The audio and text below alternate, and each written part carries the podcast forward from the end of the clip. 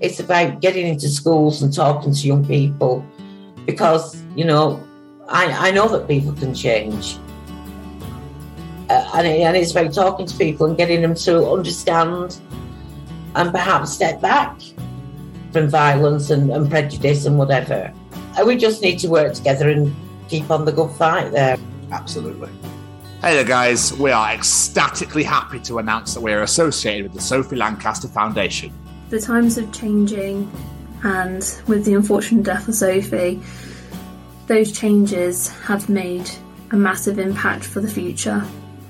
If Sophie was with us still today, I can guarantee what you are doing will still be reaching so many lives of young teenagers, young adults, and those who wish to be as different as possible. So, thank you very much. To find out more about this incredible foundation and all the work they do, and more importantly, how you can help, head on over to www.sophielancasterfoundation.com. Hey guys, this is Baz Black, and you're listening to the Chronicles of Podcast. I am an actor, a writer, director, musician, jack of all sorts. Tom and Jamie are the legends. Make sure you listen, follow them, they're going places.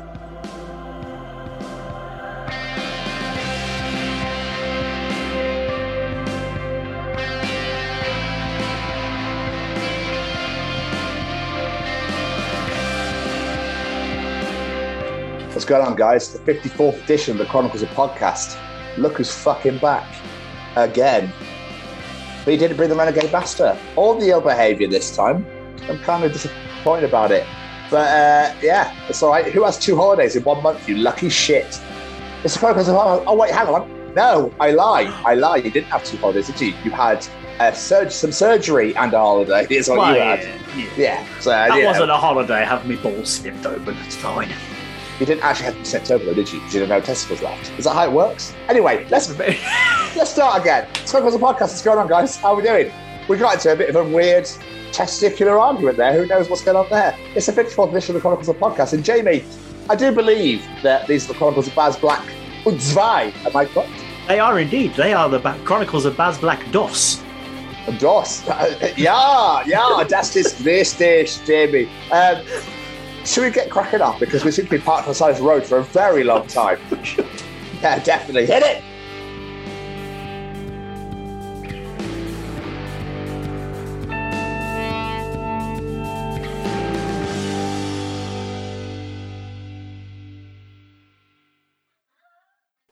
Hello, everybody, and welcome to the 54th edition of the Chronicles of Podcast.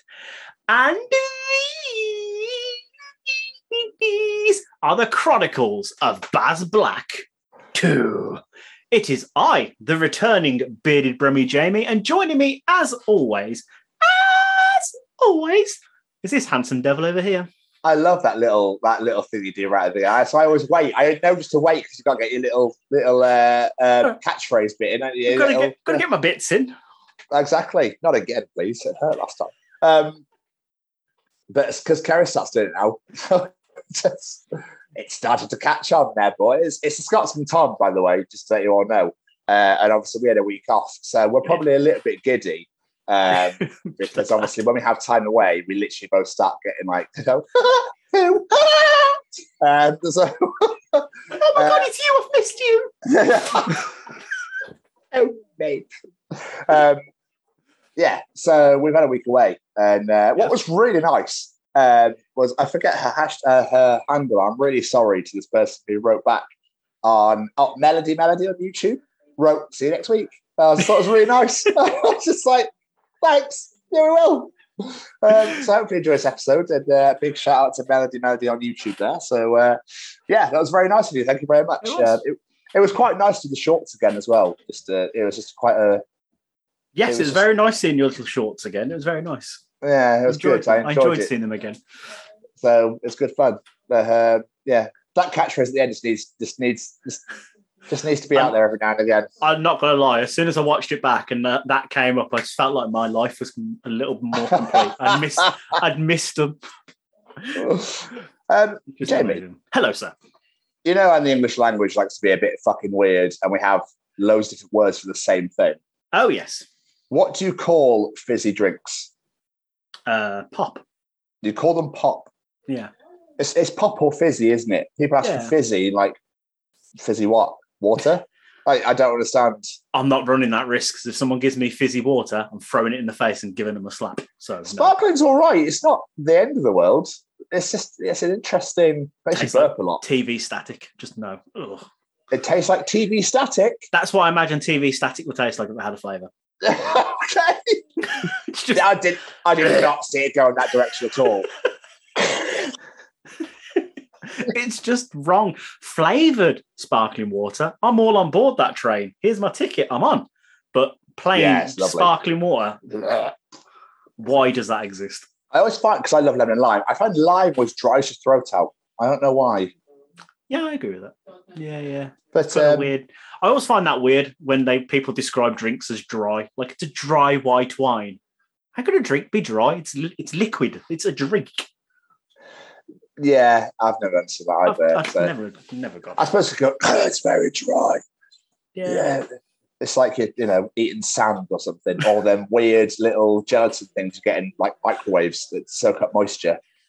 I hope no one's eating them. They're little pa- like no one's someone, eating them. Oh, it, Lee Evans comes with a free meal.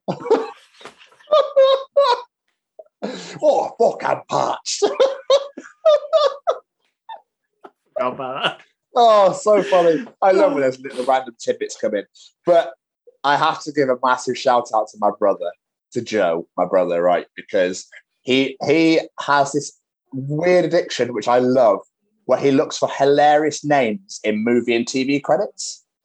Genius, genius.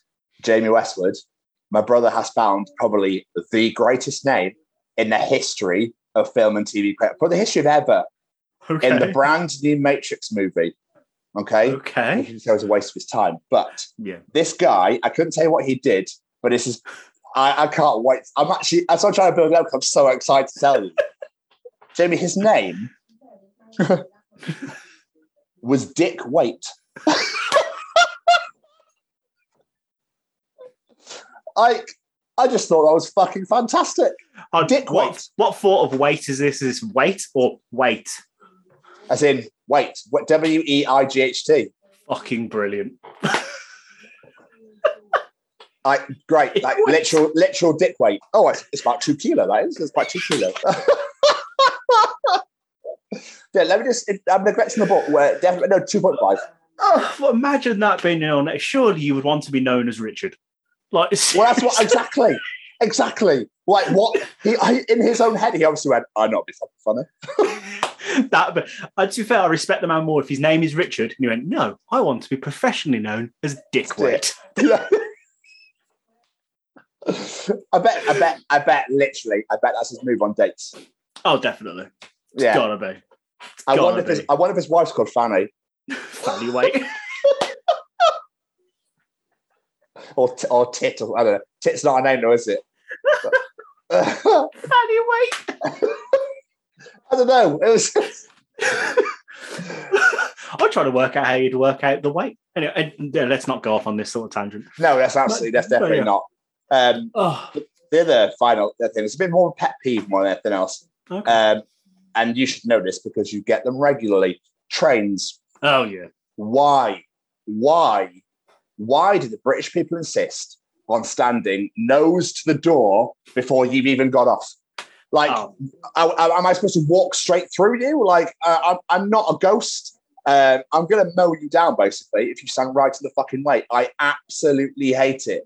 Um, Oh. Where I think I was coming back from work, and I got back to Newport Station, and I pushed the button. Literally, there was three of them just stood there waiting, and I just went, "Cool," and barged straight through them. And I was like, "Well, what? I don't understand it." no, I, I had a.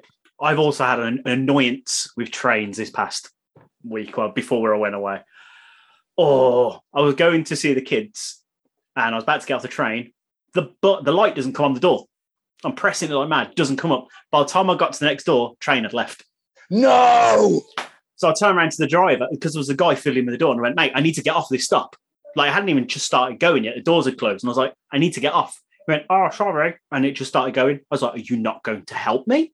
You're not going to radio for them to stop, tell me, give me some advice, nothing. Went, oh, sorry.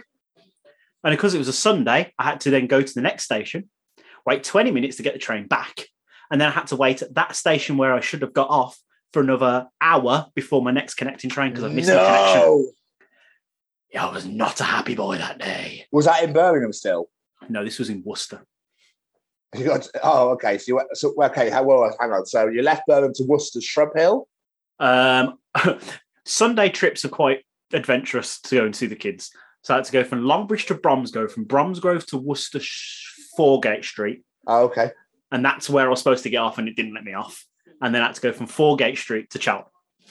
So where did you where did you end up then? If you couldn't get off at Foregate Street, Um, I can't remember the name now. It was, it was like literally one platform. Um, it was a tiny station. that is bullshit. the name's gone from there, but I was not a happy bunny. I was like, I was like, I need to have a rant. I was like, Becky, you guess what the fuck oh, like- dude. okay, that's that's a bit shit. I was like, I don't, nothing can be done, but I needed to have a vent. Yeah. Yeah, absolutely. Oh, dude, that sucks ass. Speaking of dicks, for the previous conversation and that guy on the train, do you remember our last episode? I told you about the sweet corn toys. Uh, yes, yes. These bad boys right here. Oh my. So are they dildos? Are they? Well, no, they're not, but they sure as hell look like it. But I figured, do you know what? Do you know how you get the most popular YouTube channels these days? Do you know how they get popular? Unboxing videos, right? I brought more two- of them. I brought two more Why? because I wanted more, and I thought, let's open them on the show. We'll see what's in this one.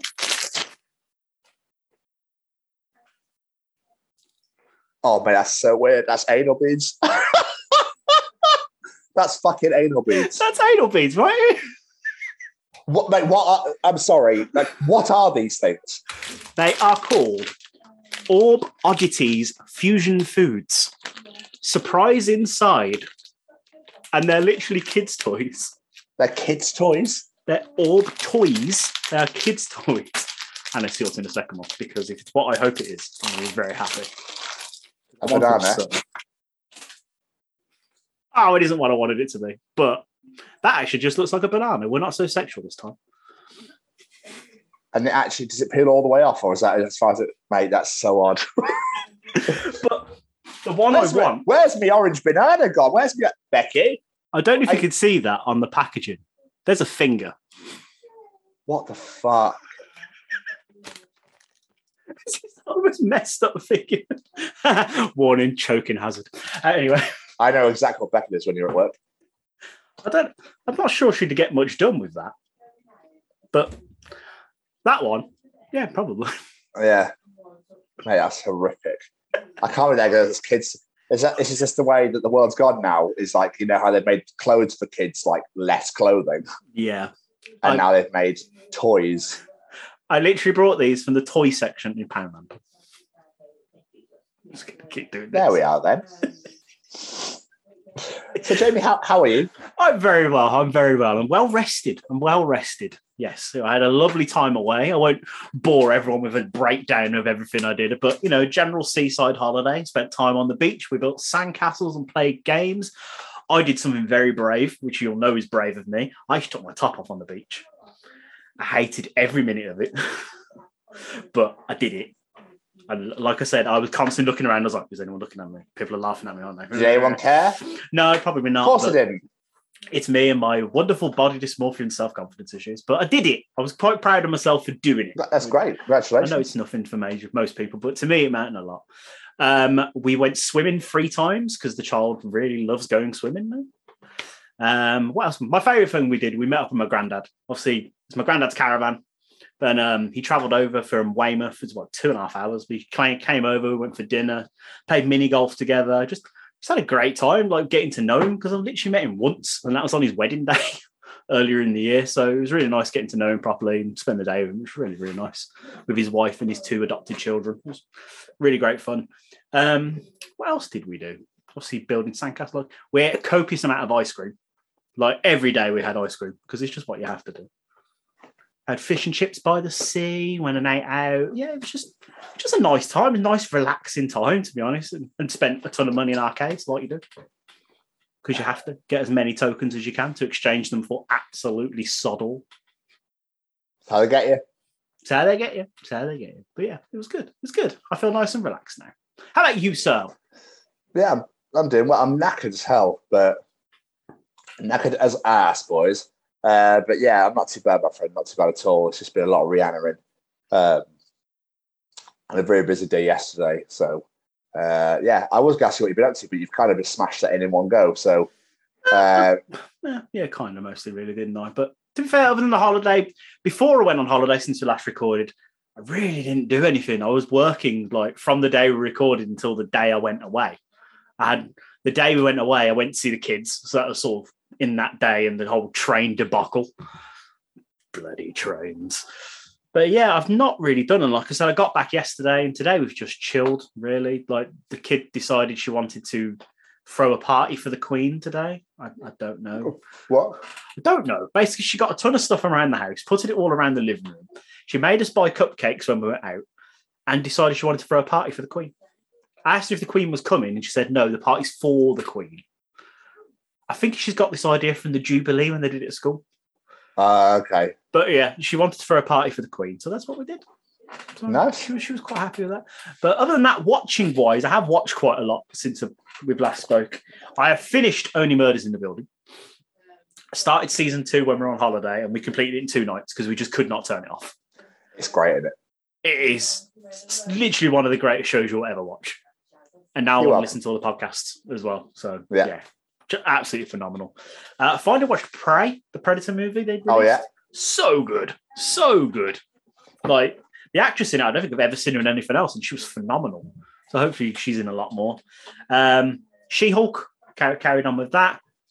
Incredible. CGI is a bit, yeah, but just ignore that. It's a great show. Um, and we started Sandman on Netflix. I don't know if you've seen that.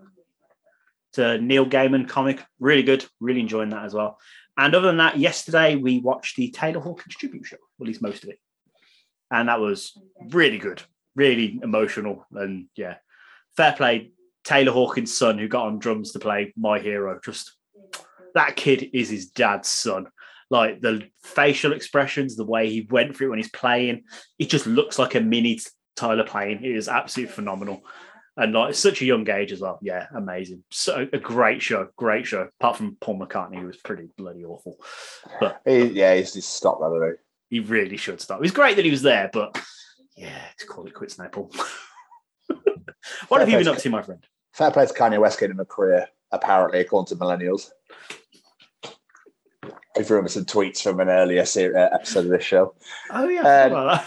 Yeah. So what have I done? That is that is the big question, uh, Jamie. So we did a lot of Rihanna a lot of Rihanna um, so I'm pretty wiped out. But in relation to Rihanna I passed my Cert Three course, uh, Spencer course. So finally, the exams are done, uh, and the certificate is on its way. It's a fully fledged qualification that I can keep for the rest of my life. Congratulations, Uh, sir. Thank you very much. It's uh, been six months. That's how long it's taken to do it. So, uh, about bloody time, I tell thee, bloody time. Uh, before you went away, me and the other half had three days off together, so we got to spend some time Ooh. together. But we didn't fucking stop. I don't think we sat on our sofa until Sunday evening. Um, so we bad we went and got a new table that I'm currently sat at right now uh, with benches, like a proper industrial type table. It's lush. Um, so much better than that stupid fucking table that I was using with the big white ass chairs and sticking to everything. So I'm so pleased that we're now uh, I'm now podcasting from a bench. It's quite a lot, it's a lot more comfortable. Um, I went and had my beard trimmed. So. You look sexy. when I had it all done, it looks uh, so much better for a tenner. It's quite nice. Uh, it was good. We went shopping for a christening. We were invited to a christening on the Sunday. So the Saturday, Keris was like, I want a new dress. We went all the way over to Cardiff uh, for said dress. She saw said dress in River Island and they didn't have it in Cardiff. They had it in Newport. Oh, Um, so we had then traipsed all the way back to Newport uh, to get the dress. And she looked absolutely amazing. It like absolutely gorgeous. We posted quite a few photos on our social media um, on the Sunday of the christening. Um, we were given six free tickets to the Dragons versus Bristol Bears rugby game at Rodney Parade, which is literally across the road from my house. Uh, Nice. so we went to watch that. That was great. Nobody took us up on the free ticket, so we went by ourselves and had just two seats on the side, completely free. Nice. Uh, that was great. That game was amazing. It finished 45 28 to Bristol, but Newport were winning with five minutes to go, 28 26, and then Bristol scored two very late tries. I think, Wow. well, three very late tries. It was meant, the end was mental, absolutely mental. As people bombing it down the thing, I was like, Jesus Christ. Um, some guy headbutt, back headbutted my kneecap, and he got, his, yeah, because he was so reactive. But my knees were lit because I'm so big. My knee was right behind his head. so as soon as he moved, yeah, I was like, "There's nothing I can do about it." Like I don't, I know there's two three seats either side of me, but there's nothing I can do about it. Um, so I went to a christening. That was lush. That was really nice. Uh, a lot of kids. Um, so yeah, so it was lovely. The buffet was stunning. Uh, you know, the vicar completely forgot about the service. The, the church was closed when we got there. Um, yeah, he took half an hour late and was in a meeting. He was like, "I'm so sorry. I'm so sorry. I'm so sorry."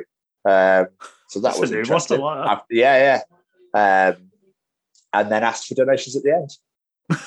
Um, to buy you a bloody alarm clock. how about no? Um, watching wise, on that Sunday night of the Christian, we finally sat down and did nothing. We watched Sicario. You seen that movie? No, I don't even know that. Josh Brolin, uh, Benicio del Toro, and Emily Blunt, and Daniel Kaluuya. Um, Okay. It's on the, about the Mexican drug cartel. But it's about the hidden undercover side of American FBI that you don't see, and they break all the rules. And Emily Blunt doesn't like it, and it's amazing. Basically, Never know. really good film. Really, it's on Netflix. Highly recommend. I shall have to indulge. Yeah, it's it's really good. Trust me. The start, you're like, "Fuck," and then it just sets you off for the rest of the film. Then, um, so did that. Um, what else have I done? Oh, Jamie Westwood on Tuesday night. I finished work. I sat down. I sat there and I went. I don't know why, but I feel lucky. I feel really lucky tonight. So I did something I haven't done in a while. I threw a cheeky five pound bet on Oh, okay. a 16 fold, so no chance of winning, and it won for, Nice. two, for 235 quid. Winner. So I went, oh, that'll pay New York off then. Cheers. Very nice. I couldn't believe it. I literally couldn't believe it. Uh, it came down to like the last two minutes of, of three games, and they scored all in a row. And I was just like, yeah, I lost my shit. It was really, I just, I don't know what it was. I just sat there and I went, I just feel really lucky tonight. It was really weird. I, love. I I have those moments in the shops. Like, I'm feeling lucky. I'm going to get a scratch card. Oh, look, I won fuck all.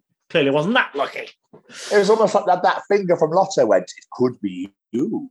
Uh, over and over my flat. And I was like, it is going to be you. So I was like, yeah, I'll have a bit of that. Cheers. I forgot about that advert. Yeah.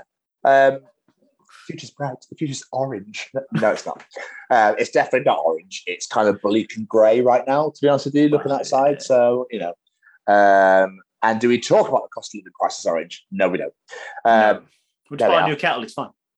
Exactly. You save some ten pounds for your, your yearly bill.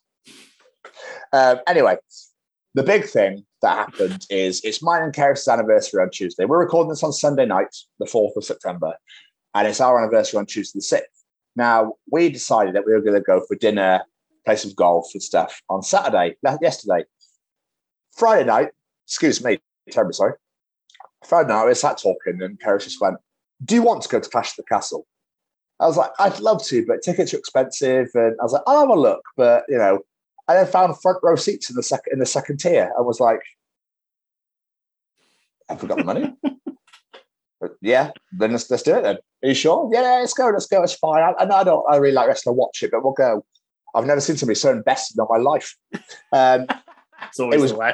It was the best. It was unbelievable to be at a WWE pay per view. Like incredible. It was so the main Gunther versus Wal. Uh, sorry, Gunther versus Sheamus was just incredible. Yeah. like, The one of the greatest moments is when they put Imperium back together and everyone lost their fucking shit. Because uh, God. yeah, what was great about it though is when uh, Ludwig is obviously announcing. So if anyone hasn't seen Clash of the Castle, I'm really sorry. Um, It's been out a week by the time this comes out. If you've not watched it, it's, it's on you. True. He's announcing, obviously, because you don't see uh, Giovanni Vinci next to him for, on the camera wise. You can see him stood there. Um, and he's like, oh, you know, Imperium. There's a guy. this is great. In the if you watch it, there's a guy right behind him. You can see his head. He's going,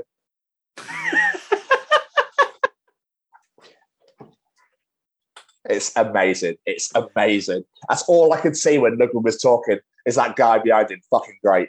Amazing show, man. Like just the atmosphere was mental. So it was great. Just absolutely loved it. Yeah, So- no, everything I've seen from it looks amazing. Like I do want to try and sit down and watch it. It looked like incredible. I've heard Gunther Sheamus been like match of the year candidate. I've heard so far. Yeah, Really? I mean, it, it was great. Like we were going nuts for shame. We were losing our shit for him. Um, uh, and uh, Tyson Fury as well. That was great.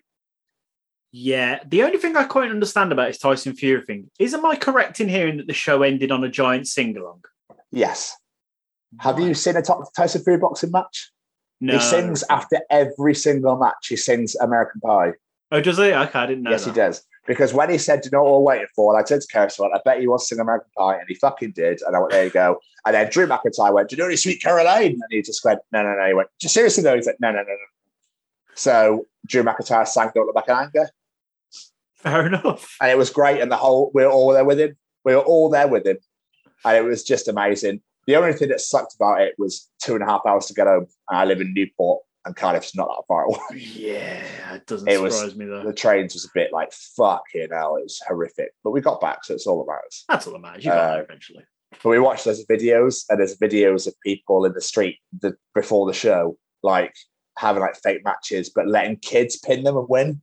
That's amazing. Absolutely incredible. Uh, so I was like, oh, whoever you are, if you hope you're in this group, thank you for making my kid's day.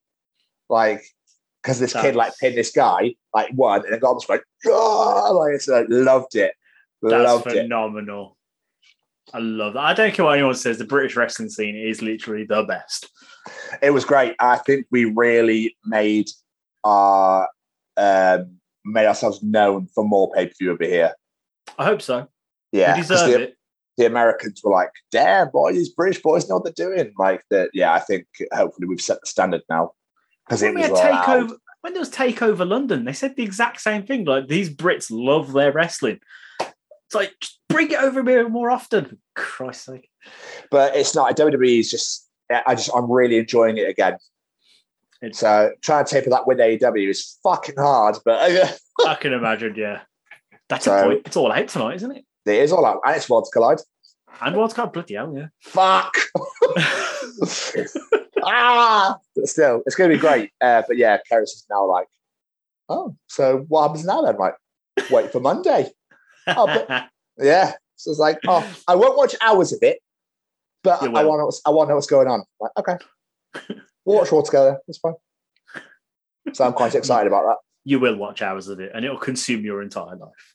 Oh yes, because there's way too much of it now. To you know, yeah, precisely. Once you're in, they have you. We have you. This is why I only read results now because I just don't have time to watch it. There's that much of it.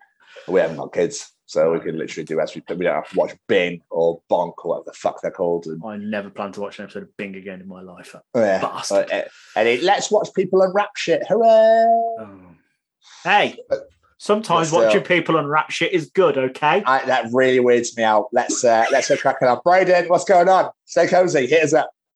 All right. Is this thing on? Well, howdy doody, everybody. This is Braden Berry from Say We Can Fly founder of Stay Cozy Clothing, your one stop shop for the coziest, most fashionable hoodies, t shirts, and more. Gosh, Mickey. That's right, folks. And we're proud to say that we are now sponsoring The Chronicles of Podcast. Ouch. hosted by Tom and Jamie. like, you can get 10% off, man! That's right, Shaggy! Just use the special code, The Chronicles, at checkout. Oh, boys. Oh.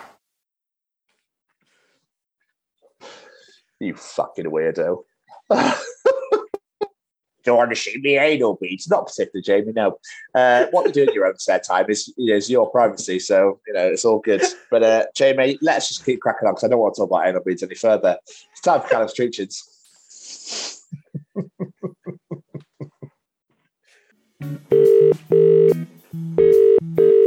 Do you want to know something?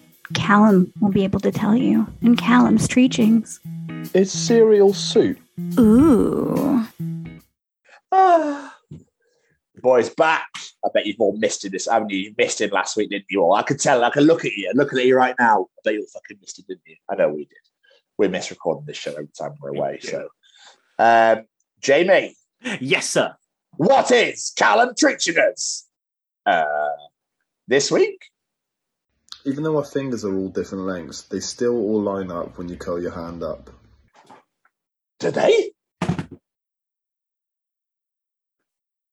Oh, he's right, you know. Oh, oh, ah. Ah, I don't like that. That's weird. Why do they do that? First of all, why are fingers different lengths? Why are they not just the same size? I don't know. Uh, I suppose we wouldn't call the little finger, would it? I don't know. It's just a bit odd. Is it so we can grip things properly? I imagine it's to do with grip or shoveling from when Right. we're like cavemen sort of times or what. Maybe. I dig. I want to dig. All right, Mudvayne, vein, calm down. wow, that's not ah. Okay. This is gonna be a great episode for people. Jamie, Jamie and Tom just stare at their hands the entire time. It's kind of weird. It's, it's, it, I kind of want to how it work. I mean, is it because the, the no? Because it just yeah. Any doctors like or is it or any hand physicians or uh, physicians? physicians. I can't fucking say that word. I just learned Tom can't speak. I'm gonna go to work and be like, right, hand doctor, come with Yeah. me. I need some questions answered. Why does this happen? Why does it happen when I curl my hands? Does it do this? Don't tell me. Tell me now. Make fingers make sense. I, I have no- sense? Sense? Tell me. Jamie, I'm in the middle of operation right now. I don't care. Tell me. it's life or death, Jamie. Can you please just leave us alone? You're operating on his hand. Open it up. Show me how it works, please. so when we take this vertebrae and we move the, this nerve and we pull here, just this. Like a puppet. No, I'm sorry. Anyway, let's move on, shall we? Play me like a fiddle. Um, Jamie, yes, sir. what else is Callum teaching us this week? Out of all the things that taste like chicken, eggs just don't.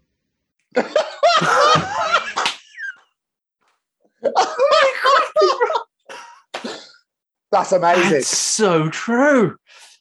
Oh, That that's eggs. clever. It's really clever. But of course, they're eggs. They come out the. Chi- yeah, that's nuts. Yeah. It's great. But, but that's the other thing I don't understand. Why does everything else taste like chicken, though? Why is I've never any- understood when, that it's, one. when it's something that you've never eaten from your life? Like, what's dung beetle taste like chicken? Does it? Yeah, it's a beetle though. Yeah, it tastes like chicken. It's really weird. I've heard that expression a billion times, like, but I don't remember ever eating anything go tastes like chicken. This I've had swordfish. Do you know what that tastes like? Swordfish. swordfish, yeah. you know, people are like, I've had gator. Yeah, yeah, it tastes like gator. But it doesn't taste like. I just you know, why why does crocodile taste like chicken? I don't I don't get it. I don't understand why that's the go to. It's like it's like when you see somebody that looks younger than they actually are. Oh, it's fucking twelve meters. Why twelve? why Everyone not said 11 12, or yes. eight or fifteen? Like, why is it always twelve? I, I do it myself. Everyone says, What do you look like without a beard? A 12 year old girl. I always say 12. It's true. It's why is twelve? And it's so weird how that's the go to. Try and use a different number and see if people freak out. I'm an 11. I look like an 11 and a half year old. Oh, like a six year old, I do. What? You heard. Exactly what I said. Look like a fucking six year old. Without me hat on. Yeah, why is it that's mind blowing though? Because obviously Yeah. it's a because obviously the, the obvious answer is period, it's an egg. so- Yeah, it's an egg. It's it's an egg. So of course it's gonna taste like egg. But it comes from the chicken. I see what you did there, Callum. Callum. I like it. Very clever. I like it. I, Very, I, love, I love calling eggs chicken periods because it really puts people off their eggs. But you call breast tits and that just is like, yeah. Oh, when I write down chicken tits instead of chicken breasts. Yeah. Like, yeah, anyway, we'll move on. Um, And finally, Jamie, what is Callum teaching us? Uh, wait, what was that again? Was it what I thought it was. It I just had to say, I know it's this, but it's what what this is. And I'm looking for. It's What? definitely is it a what? Okay, What? this working day. Um, E, this this, e, e, this egotistical asshole. what, e, what. Oh. Oh, okay, I see. What is Callum Treaching? This week.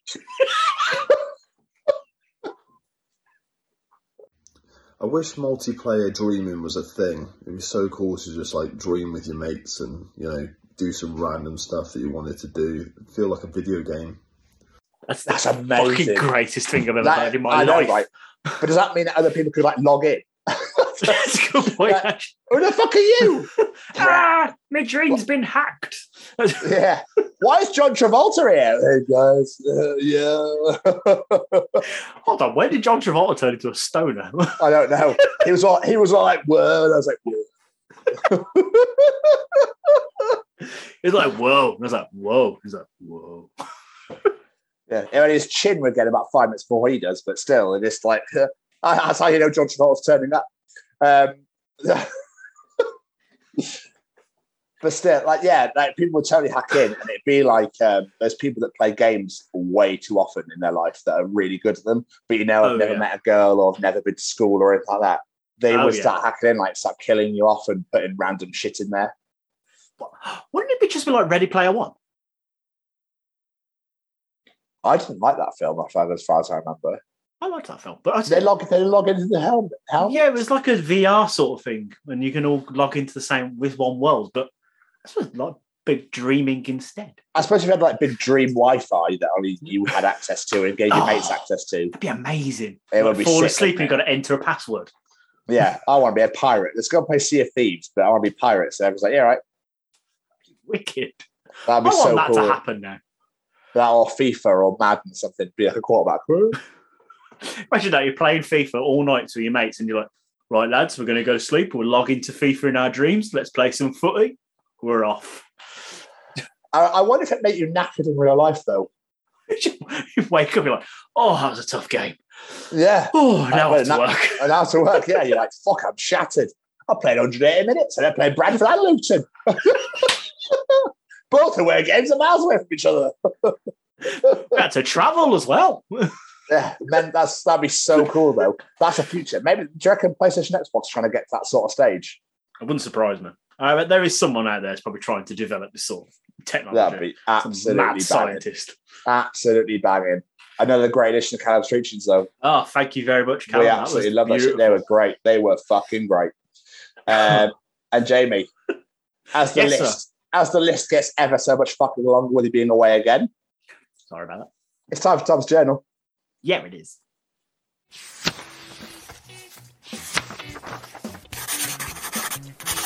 And welcome to another edition of Tom's Journal.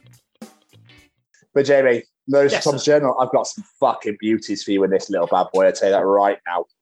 Um, what I really want to do, right, is I want to record an audio book that's just eight hours of breathing and page turning, and right at the end, just go, "Oh, you meant out loud."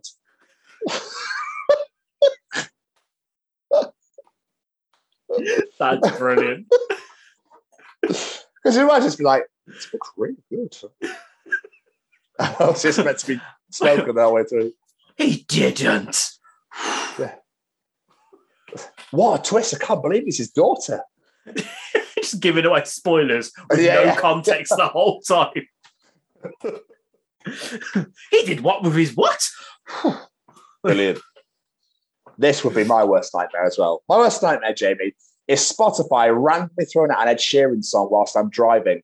Then I crash and die, but it keeps playing. So the first responders think I was an Ed Sheeran fan, and they tell my mum I end up being cremated to fucking Shape of You. I really was in love with the Shape of You, Darren. I'm so sorry, you God. What a weird song to be cremated to as well. I know. I'm in love with the shape of you. It's so I'm just- weird. I'm just dust, mum. Um, it's literally no shape. yeah, I'm not a shape at all. Is that what you like? Nothing. Um, they should get a stencil out when they put tops on cappuccinos. Would you have some chocolate with that? Oh, we've run out, but I've got this special little bit. There you go. Um, so, a week ago, my mother in law began reading The Exorcist. She said it was the most evil book she'd ever read. So evil, in fact, she couldn't finish it. She took it over to the beach, threw it in the ocean off a fishing pier. So, I went and bought another copy, ran the faucet over it, and left it in the night table drawer by her bed. I'm going to hell. That is genius. That is absolute genius, isn't it? Could you imagine? You would fucking give her mental health issues for life, by the way. But that, but I'm so proud of that person. yeah, absolutely. I hope she's religious. That'd be fucking even more. That'd be even better. Yeah. Ah, this just this has brought nostalgia back more than anything else. There's so there's thousands, Jamie, thousands of fucking songs about getting your heart broken, but only one about moving to the country and eating lots of peaches. Oh, yes, indeed. And there could only ever be one. Moving to the great song. country, gonna eat a lot, of peaches. I was wondering if there was actually like a hidden meaning to that song, or it literally just is about moving to the country and eating peaches. I hope it's that one. Same. Sorry, this has just really thrown me. Due to Callum's final treats there, this entry of the journal. What if, Jamie, when you can't fall asleep, it's because all the dream servers are full and you have to wait for someone else to disconnect first? That's A little bit creepy that. that That's a bit weird, isn't it? I don't like it. But That's a little that- bit odd. That's a weird concept. I quite like that though. Like you can't dream because the dream servers are full. So you wake up, you're like, I didn't have a dream last night. Yeah, yeah. It's kind of like I hope that is real, but then that, again, that goes back to why I wanted to play games in VR and stuff, but in your sleep. Yeah. I quite like that idea. That's cool, though, isn't it? I must have a lot of full servers because I rarely remember my dreams. I remember random ones, ones that feel really real. I don't remember the ones that you know. Otherwise, I'll go, oh, there, there was a patch of grass, and then I woke up. Do you ever Um, have those ones where you, as soon as you wake up, you're like, oh, my dream was that. And then five seconds later, I don't remember what I dreamt about. That had happened. I had to wake up Kara. She was crying in her sleep. Oh, really? She was like, someone was dying. It was horrible. Bless her. It was, I know, it was awful. Because she woke me up because I was like, why is she crying? I was like, who's crying? What's going on? It was nuts. Bless her little face. Um, this is great. Werewolf transforming. You have to go. I don't want you to see me like this. Human, don't push me away. I'm not afraid of you. No, no, I'm just, look, I'm really dumb as a wolf, okay? And I don't want you to see me bark at a mirror for two hours. the we- That's not where I saw that going. don't don't look at me. I'm a monster. This does not spark joy. If you record me screaming in the bathtub again, I'm gonna cry. well, I wake up the next morning, I'm gonna fucking kill you. Is it because I threw? Yes, it's because you threw the stick, but really hit it behind your back, you bastard.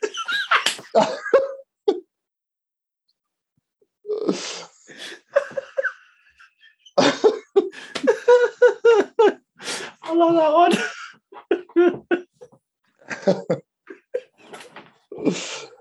Um, the only issue I have, right, is that I just helped my neighbour bury a rolled up carpet in the woods. She said her boyfriend would have done it, but he's out of town.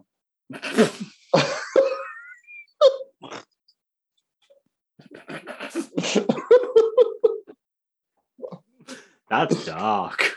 It's a little bit, isn't it? That's dark. I like that. I was also really gutted because you shared this one, but I got it before you shared it, and I was like, "Damn it!" Oh, I didn't fucking find it. But still, it's still too great, and I had to put it on here anyway, no matter what, for the fans to enjoy, if there are any. the year is 2030. Bakery art is so realistic; literally anything could be cake. The uncertainty has gripped the world in fear. I go to hug my wife for comfort. She is, in fact, cake.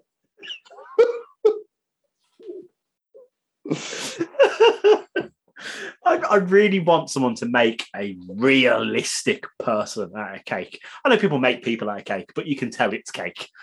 But with the hyper realism cakes they're making lately, they've got to be able to make a person. I want to see it. Please make it. It'd be great, wouldn't it? It would be amazing. Just- oh, oh, fuck, it's cake. oh yeah. Oh, chocolate peanut butter, my favourite. Stop Two more. snogging the cake because it tastes amazing. Two more, Jamie. Two more for you. What if I put my penis in it first? you know you're old, right? When your knee cracks that fucking loud, you're half expected to glow in the dark at night. I completely, completely relate to that one. But and this was just all kinds of stupid and it really made me laugh. This is from a Flat Earth Society Facebook page. Um, and I was Oh, like, I have to bring this out because it's just great. Beautiful. Literally going to read it as it's written. Okay. Okay. If the Earth is if the Earth is flat, do the Moon and all other planets are flat? Someone responded with, "No, they are doesn't."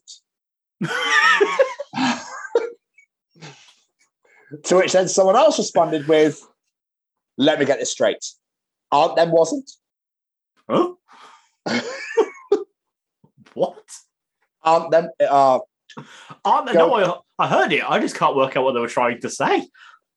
So they've got okay. Now going have to explain it to you. It's fine. If the Earth is flat, do the Moon and all other planets are flat? Makes no sense.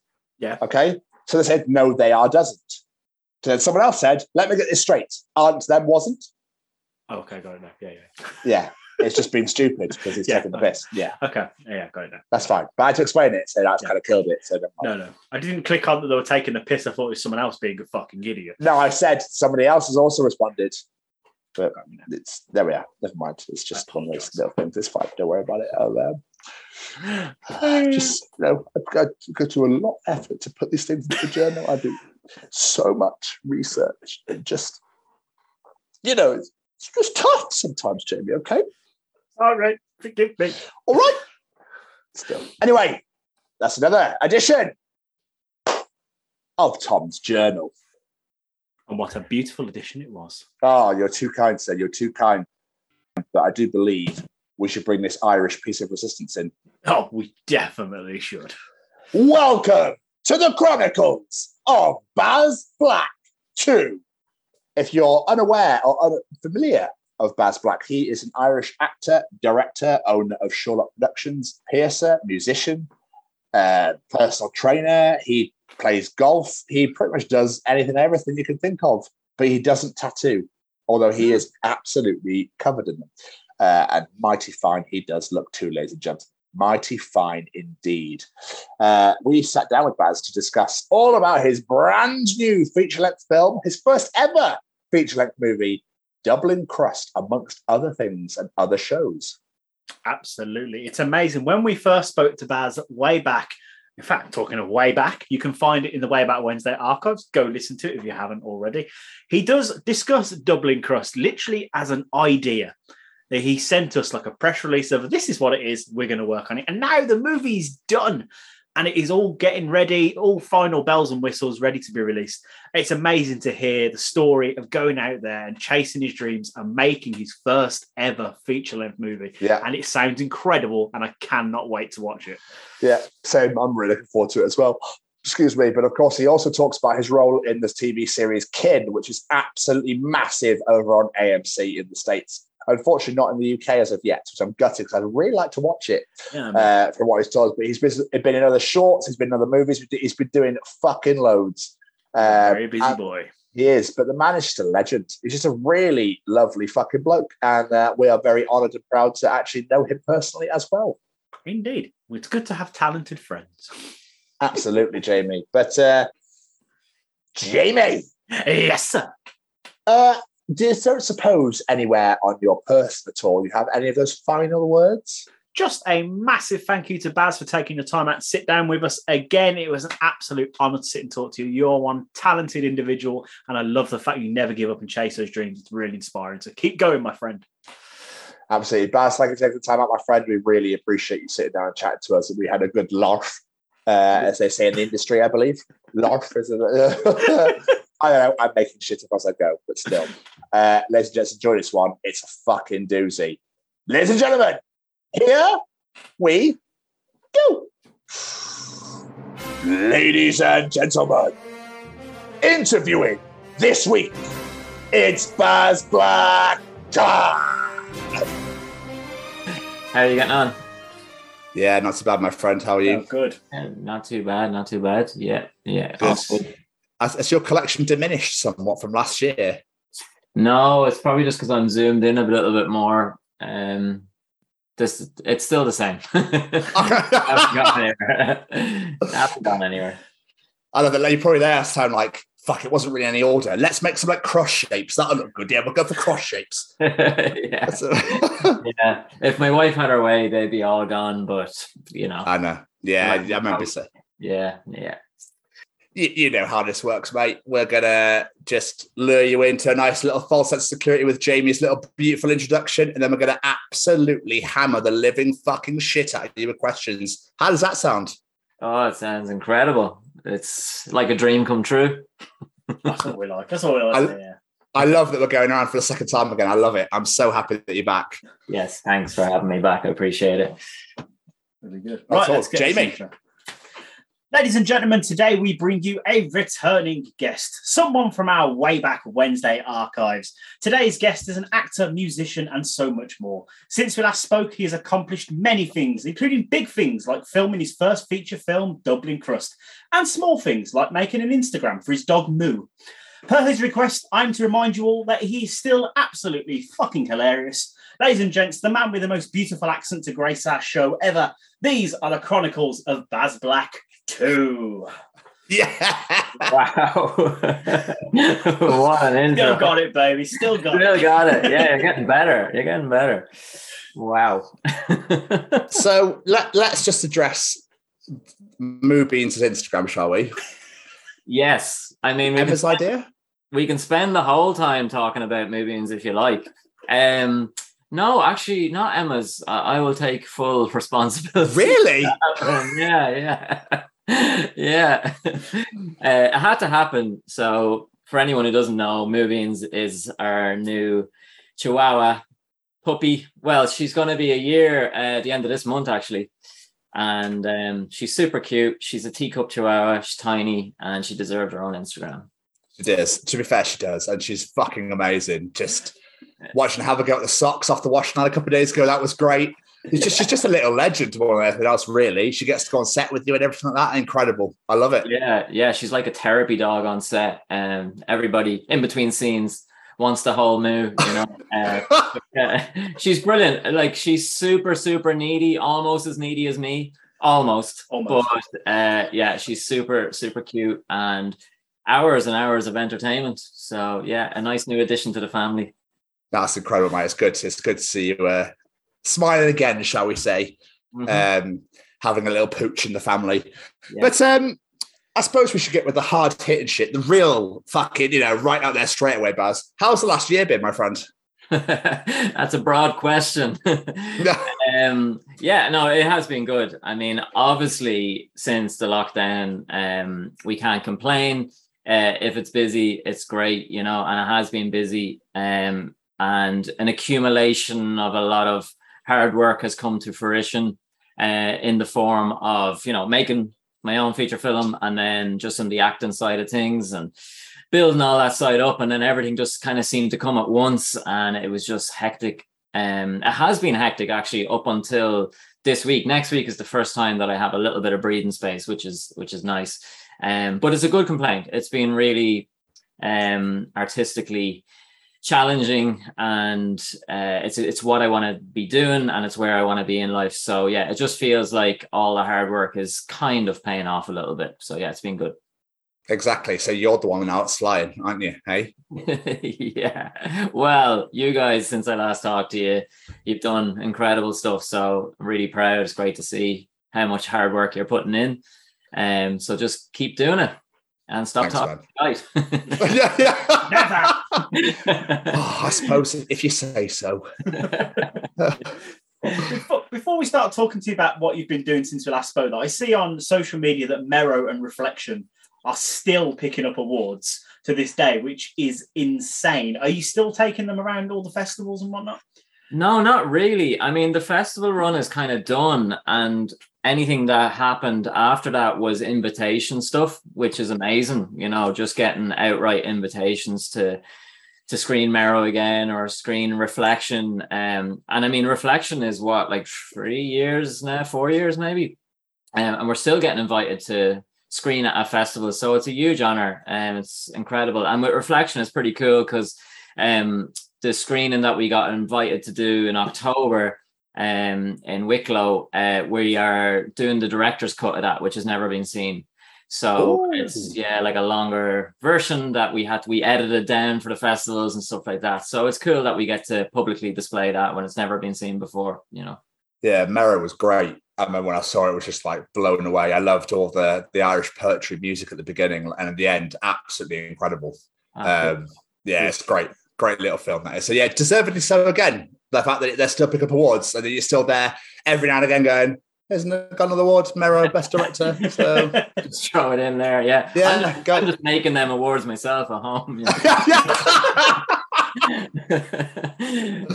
but no, it is. It's incredible. And Merrow, because of the whole Irish vibe to it, which I, I'm sure I was saying to you last time, it did really well in America as well, which was great for opening doors um, for the feature film. Now I made loads of connections that I'm going to, you know, capitalize on and stuff like that. So yeah, beautiful. Um, but before we get to your feature film that was made, you did two little shorts before then. One was uh, The Hero, mm-hmm. which was excellent, but it was top serial daters, right? When are we getting more Jeffrey? That's been requested so many times, which is yeah. Lovely, you know, yeah. And like Jeffrey um happened uh, purely out of cabin fever. There's like I did an Instagram video or something of Jeffrey's character. Um, and that's where he started purely. And then I was like, okay, we'll just do this little, you know, short film about him. Um, and I do have another two episodes written about Jeffrey, but we will we will we will get back around him because I do like him. I do like him. It was the, it's a really clever concept though. Serial date is having the really intense. I want to be with somebody lady with the serial killer So It's a, it was just a really clever. Do you, know, do, you know, do you know where I'm coming from? Like yeah. I think the concept of it was just was just genius. So it's never been done before. Yeah, I just I like the fact that you know Jeffrey was trying to do his usual intimidation as a serial killer to this girl, and she's just completely oblivious of it. Yeah, it flips around to him being terrified of her because she's just so desperate for a boyfriend, you know. So yeah, yeah. He, hopefully, he will make a return. Um, but like I said, you have a few a few episodes written. One of them is uh, Jeffrey goes shopping. oh, I, I, hope he runs in it. Yeah. I was going to say yeah, yeah. Jeffrey's got to run. That is the best thing I've ever seen in my life. Yeah, we did so many. There's so many outtakes of that as well. Yeah, yeah. Um, oh. um, and I didn't tell anyone on the crew or anything that that was going to be the run. It didn't So the first, the first take, the camera is just like shaking. oh, sometimes you wonder what you do with your life, but you know, all for entertainment. Don't have it any other way, though, mate. Yeah, yeah, exactly. Love it. Anyone listening to this and have not watched this Just Messing series, the serial daters and the you've got to go and watch them just for the run. Like even if it's just for the run, you've got to go watch them because it's literally the best. I think I rewound that bit so many times. It just killed me off. It was hilarious. Oh, but you've you've got to play quite a few different roles in your career so far. Is there anything you're still wanting to do? Because obviously you've done your comedic side, you've done like the stuff you did before, you got a Dublin Crust kind of like. Is there still anything you're still itching at? Yeah, I mean, there there always is, and any actor who says there isn't is kind of lying to themselves. And obviously, with the look and the image, I do get you know typecast and pigeonholed, and you know I spoke about it before. I'm absolutely fine with that. I love playing all those roles. They're really fun to play the bad guy and the gangster and all that kind of stuff. Um, my agents are adamant that they want to get me into a rom com, and they like they oh break down the stereotype and the boundaries of what should be, you know, a leading man in a rom com or whatever. So that'd be really fun and really challenging at the same time. Um, the I'm doing a, a feature film uh, in September with Danny Patrick, who I worked on an amazing feature film last year called Pulcinella, which is um it's done now in the editing, so it should be coming out soon. But um, halfway through filming, he was like, uh, "Baz, I'd love you to be my next film." And I was like, "Yeah, hundred percent, Danny, sign me up." And he was like, "Right, well, bear with me. I want you to play a priest in the 1900s." And I was like, "Danny, uh, have you seen me?" you know, like, he was like, "Just trust me, just trust me. I'm gonna tailor the script to you. When you see it, you'll understand." And um, so, yeah, he sent me the script and it does make sense. Don't worry. He has he has cleverly incorporated it in. But um, yeah, it's an amazing uh, werewolf movie. The script is unbelievable. It's called The Mysterious Death of Lord Harrington. Um, hmm. and yeah, it's two months filming uh, between Malta, Ireland, and possibly New Zealand. There's a few locations being thrown around. Nice. But um, so something like that, you know, that takes a director to see past the image and you know to to believe in it enough that he wants you there in this part and making it work you know um so that's what you need sometimes so yeah like getting to play something like that i mean i get to play uh the antichrist this year the devil and uh, a priest. So you know that's, that's three. That's what we call range kids. yeah, exactly. Yeah, um, but yeah, that's cool. I, would love to do more horror because, like, I love horror, and you think with the look and the image, you know, there would be plenty of. But I haven't actually done much horror stuff, so yeah, I'd love to do do a few more uh, horror films, hopefully in the future. Isn't like 80% of the world, is it the world or the UK or whatever, tattooed now? Like everyone's tattooed now. Yeah, yeah. So I mean, uh, it's it's been around for a, a fucking long time. Um, and you think that by now it's 2022, you know, people are all sorts like genders and everything. I'm not trying to be like, uh, I, am trying to word it in a way where I'm not going to be a prick, basically. Um, do you know what I mean? Yeah. I, I, just thought that by now people go, "Oh, you tattooed? Okay, like yeah, so we've got this role for you." Like you know, what I mean, it shouldn't even be. It should just. It shouldn't even be a thing anymore. Yeah, I mean, that's yeah. It's down to the gatekeeper, gatekeepers, and you know what's kind of expected to be the norm in the film and world. And then obviously you're going to have investors and production companies. And sometimes the director or the casting director might love you and be like, yeah, we want to take a risk on you. And then they take it to the executive producer who's the one putting up the money. And he doesn't want to take the risk in case, you know, the public don't warm to you and you're going to lose your money. So that's like the business side of it. So just from me working in on on that side of things, I understand where they're coming from.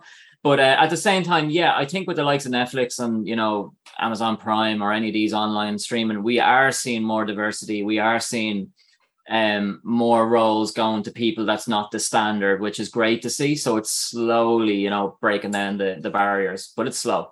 Yeah, but that was what I was trying to get at. Thank you. yeah, yeah. So the, that that D, that D word was flying around. I was like, I know there's a word for it, but my you know my, my mouth was going faster than my brain was. So I was yeah. like, I, I, got, I, I, got what you were trying to say, but um, yeah. So you know that is a positive thing, um, but it's just yeah, it just comes down to the gatekeepers uh, as well. You know what they yeah. yeah expect. So all you That's can do fine. is keep on trying to break down the boundaries. You know. Well, you know, I'm sure if you keep going, mate, you'll get there because you know we've known you for over a year now, and I would put you in anything. so whether whether it be you know ballerina fucking I don't know uh, dancing in Hawaii somewhere in the little hula skirts and the you know the, the coconut bras. I'd put you in one of those. Um, I'm trying to think of really ridiculous roles. I can't think of a third. uh, I don't know, teacher. a teacher. Okay. Yeah. And yeah, and they're all in the could, one script. I, I, could see, yeah, well, like an alter ego type thing. yeah. It's like by day he teaches maths, by night. uh, yeah, I've I've got to play a, a, dad three times this year, so I'm getting to that age now where I'm getting to play oh. dad, you know. Um, so that's interesting. Um, and what was the other one I did? Um, oh yeah, I've I've been killed seven times now. No productions, yeah, yeah, bastards. Mm, so, so that's racking up. I sort of feel like that's a dream for some actors, though. I need to be killed on, on screen. On screen, yeah. I think it's Danny Trejo has the record for the most deaths in a yes. film. far as I know. Yeah. Um, yeah, it is fun, and yeah, some of them are epic deaths, and you know, it, it's always it, it's always fun. My wife enjoys them way too much, way too much. I'm like, she gets all excited. Oh, how are you getting killed? It's like, all right. yeah. Thanks. Like, yeah. Uh, um, oh. So we mentioned it briefly last time we spoke to you, but I think we should really get into the into the crux of why we're here today, which of course is Dublin Crust, uh, your first ever feature length movie. Um, how was it? Like, what was it like to? Because obviously you've gone from you had to fundraise and kickstart it, then you had to get everybody together to film these scenes and then put it on. Then you got to act in it, to direct it, and you, had you did the music for it.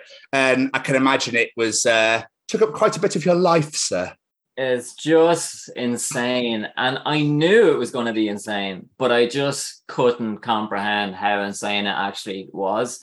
Um, it was it was just unbelievable. It took probably two months to recover from after we'd filmed it.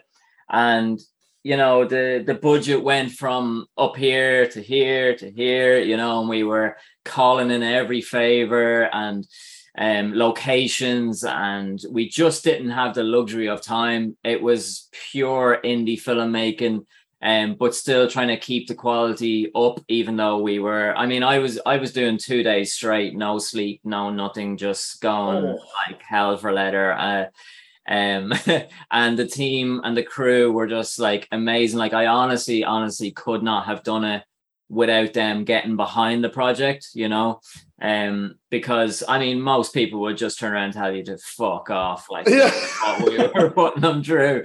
Uh, you know, because it's it's my vision, it's my you know my film, and I'm I'm expecting everybody to match my enthusiasm and uh, energy levels. But like, I mean, they pretty they pretty much did, um, and it was a team effort. We got across the line. The community was amazing as regards locations, letting us use different places. Um, but I mean, look, anybody I tell this to just either don't believe me or just are just like you're just absolutely crazy. But we did 32 locations in seven days. Uh, and that was wow. that was across three different counties. So no way. yeah, it was just absolute like I just I can't even explain how how crazy it was. But I mean, we have just literally finished the assembly edit, and the assembly edit, for anybody who doesn't know, is basically us going through scene by scene. So each scene is edited how we want to, how we shape the film, and um, with the script, uh, and then we go back and we start adding in all the color grading and the soundscaping and establishing shots and all that. So the assembly edit is just basically the scenes edited, how the film's going to turn out.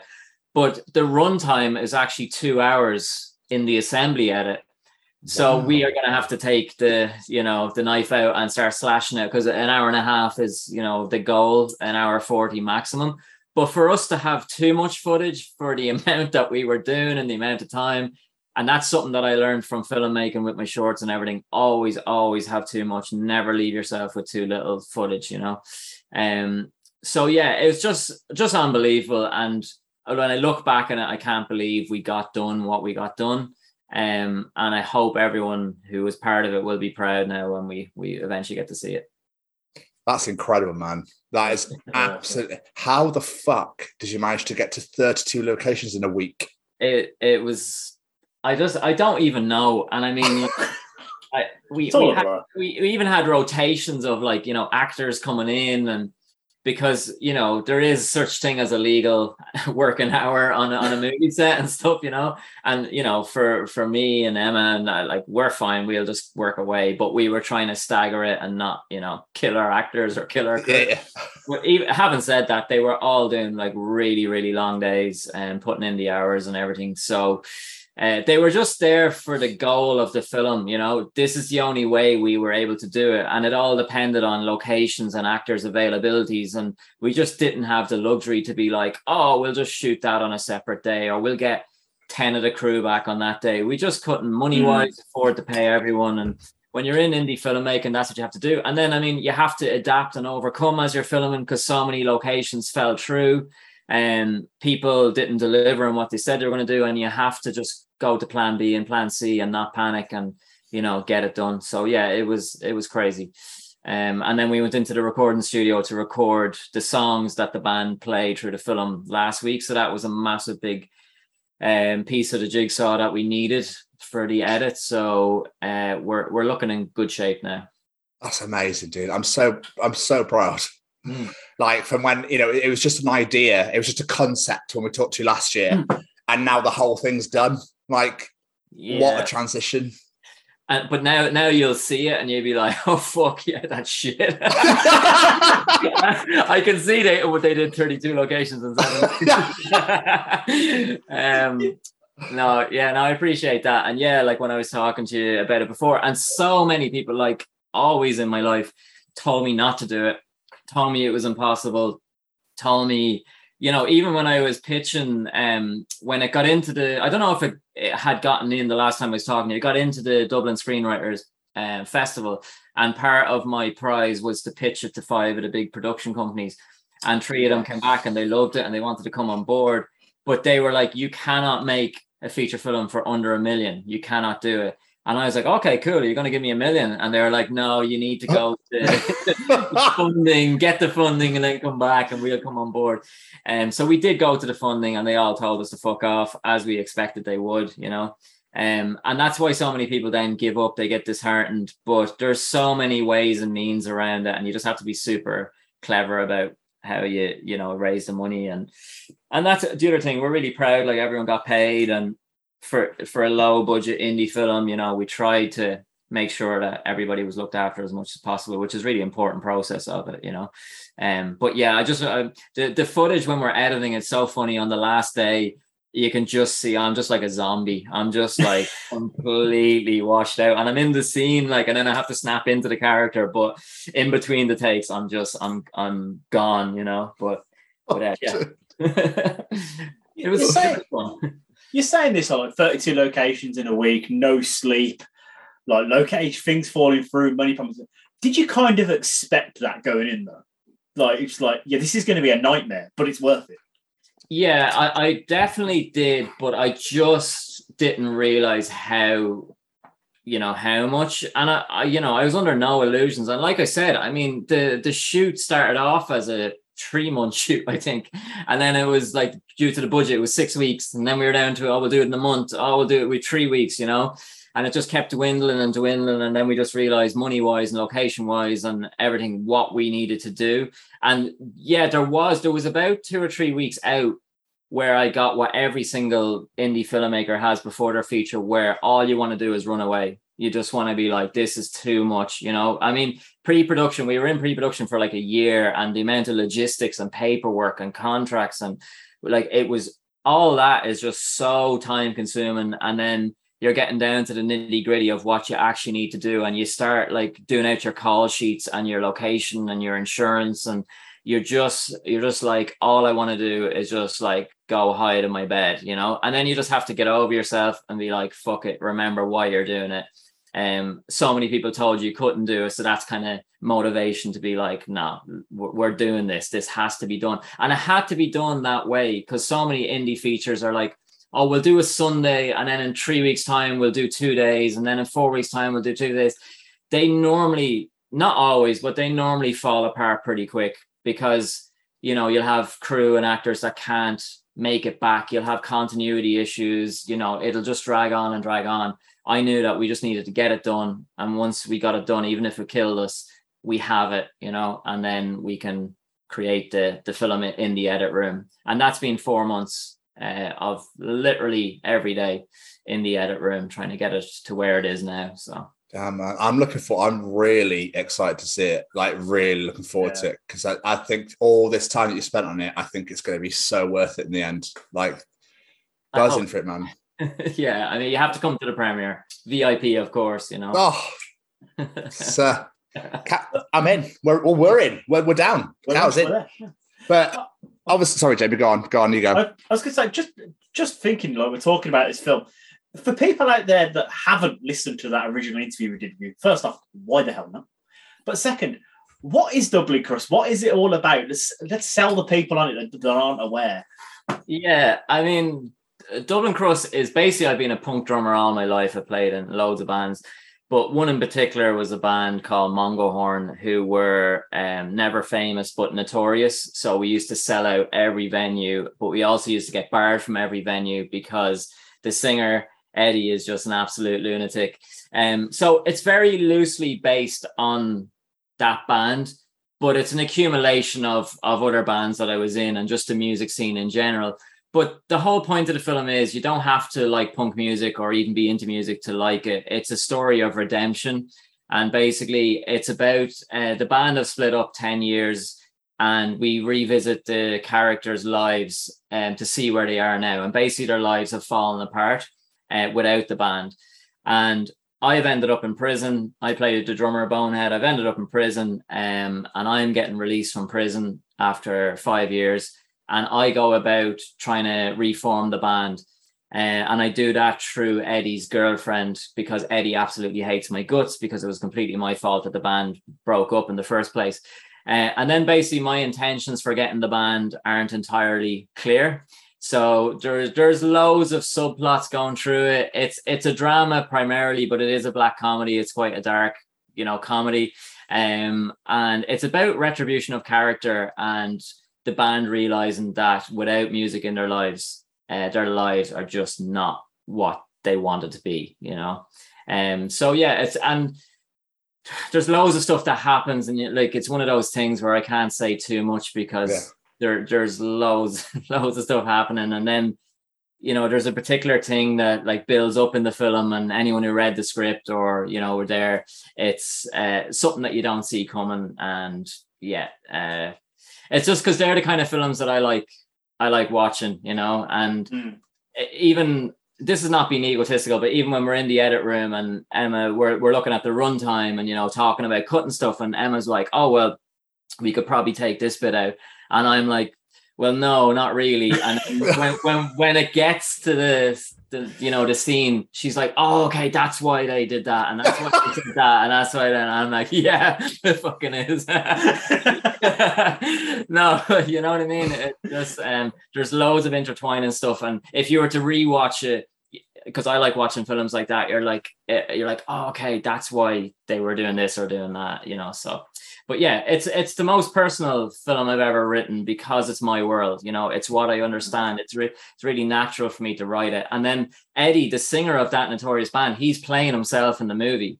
Because when oh, you see Dublin Crust, there is absolutely no way you can replicate that man. Like seriously, it's just anybody who meets him or anything. And um, he really, really nailed it because obviously, you know, he he's not an actor himself um, so it was a big risk and it was a big ask, you know, to ask somebody to, you know, step up to that level. Um, it's such a scary place to be. Um, and what I wanted was the natural, the naturalness of it. You know, there's nothing worse than if he's trying to start to act, you know. And, but like honestly, he just nailed it. And Andy, the guitar player of that band, he plays himself in it. And then Joe Rooney, uh, who is Father Damo and Father Ted, he plays the bass player. So he's he and he's just incredible as well. So I was just really, really blessed um, with how it turned out as regards the band, and it was the right decision not to try and get an actor to try and replicate Eddie himself. You know. Yeah, smart moves. But so Baz, what actually did you do? You directed, yeah? Yeah. You starred in it. Yeah. You wrote it. What else did you do? You played the music in it. Yeah. Dr- drummed. Yeah. What else did you do in that for in that film? Um, I mean, like I had, well, I had uh, Nicole and Emma were my two ads, so they were incredible as regards as all the other stuff that needed to be going on. And then I needed to trust somebody that when I was in the scenes, because it's so hard to be the director when you're in the scene as well. So, um, really needs to rely on them. And then Aiden and Andrew, who were the gaffer and the DP, they were incredible as well. They were just like inside my mind of what needed to to go on and happen. But then, like you know, you're like the director on the film and all that. I, I was still loading up cars at five in the morning and like you know transporting stuff and picking up people and you know it's there's no airs and graces when it gets to that stuff. You know, you can't just sit back and just let expect everyone else to just do the work when you're on such a a tight budget and you Yeah. know that, that kind of environment and set. Um, so yeah, I was kind of like jack of all trades as well, and trying to get it all done, and then handling all the logistics and all that kind of stuff. Um, we had one major disappointment where we had uh, an amazing location of a, a, a car sales room, like a proper car sales room, all glass, amazing. The deal had all been done. They were going to meet us at two o'clock on the Sunday. So showed up with 30 cast and all our crew, all waiting, no sign of them, ringing them, emailing them, where are you, where are you, where are you? Three o'clock. So we'd already lost an hour, no sign of them. And then it's like, okay, they're not coming. Plan B, you know. And luckily, my brother owns a, a print shop close enough. And I was like, let's just get the keys, let's go to a shop, we can make it work, you know. And then we had to go and like just recreate everything. But things like that, it's just really, really, you know, soul destroying when somebody has promised you to be there and you this amazing location. And it's not like, oh well, we'll come back next week and fill in it, you know. There is no next week. Yeah. You know, we didn't have the resources for that. So yeah, and um, there was bumps along the way and then fighting the elements as regards weather and you know, just logistics and all that. But like I said, we we we got through it and we got what we needed, which is the most important thing. Excellent. I'm so fucking proud of you, dude. It's gonna be great. It's awesome. It's gonna be so great. The question is, would you do it again? Oh, if, if you asked me that two months ago, I'd be like, not a chance. Um, but and then like even inspiration wise and motivation wise, I was just completely spent. Like I just had nothing. And then this is what always happens to me. Then I was just watching a movie and suddenly this concept for a film came into my head, and I was like, oh shit, here we go again. Um, so yeah, but it's going to be the lazy man's feature, I think, as regards it's going to be like five actors, one location, um, and yeah, cop out that way. So we'll we'll see, we'll see. But It's, gonna- um, it's just gonna be the Irish clerks, one shop, four Yeah, people, that's done. But as regards what we did and the way we did it and everything, no, I don't think I could ever ever do that again. Uh, unless we had proper funding and money and the luxury of time, but no, I don't think so. I think that's one and done for that kind of. I can, I can imagine Matt sending the message to everyone, be like, guys, round two? yeah, yeah. No, no, absolutely not. yeah, we keep joking. Actually, uh, me, Andrew, and uh, Aiden, the gaffer, and the AD. I keep joking with them, going Dublin Crust two. TV show spin off, and they're like, "Fuck off." yeah. So, um, but yeah, I mean, hopefully, I just can't wait till we're sitting in that premiere screening, and everybody who was there and involved get to see and to sh- to show them that it was worth their efforts as ball breaking as it probably was for everybody. Um, yeah, I just hope they'll be proud of what they're a part of, you know, and and as well. And I think I said this the last time. I want to fucking show the people who said no and who turned it down, and you know, I I like they obviously won't be at the premiere, but I just hope it does what it needs to do. Um, and we have a letter of intent from a big distribution company already, which is, you know, that's Amazing. really, really hard. Um, so we just need to deliver what we have promised to them um, to get it out there into the world, you know. So it, it's exciting. This is the exciting part now where we can kind of, you know, work towards what, what we need it to be. Um, but it, we still have a long road to go as regards the editing and everything that needs to be done. But it's it's filmed, it's done, it's you know, it's just uh, Yeah. right. Now we can sit back. Now I can actually have have sleep and we can deal with it bit by bit by bit. bit by And bit. Yeah, Yeah. yeah. We we did one um, pickup scene. Uh, we did two pickup scenes actually, um, of stuff that we just needed to get. It was like extra footage, um, and then we possibly might just need one more pickup scene, and then uh, I got all the drone footage done last week, um, and then we just have like establishing shots. Uh, to go out and film, so just like the venues that we were filming in, just to get like you know the outside of that building and Mm. stuff like that.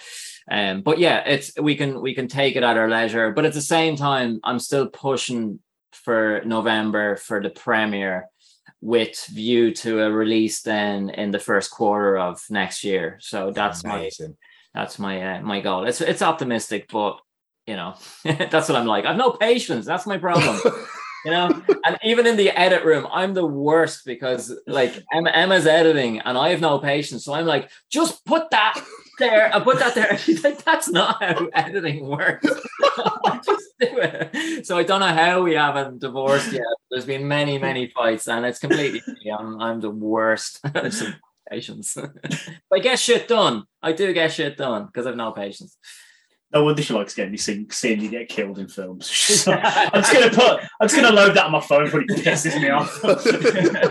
We've got to the root of that one, yeah. so we were saying you've been like ridiculously busy. I was looking through your socials and IMDb, looking at the amount of projects you've worked on since we last spoke. I think I counted twelve at least, and that doesn't even include Dublin Crust. But I also saw you've been signed to a few management companies as well. So has that helped you get all this work to be so busy, or is this just you going out there and pushing, pushing, pushing, pushing?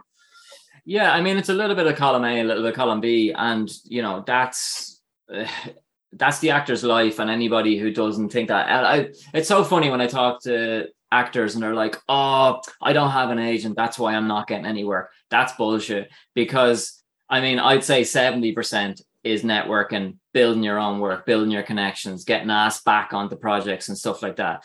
And then your agents come in when it's the bigger stuff, you know. Um, so I'm lucky that I have an Irish agent who's amazing. I have an amazing English agent.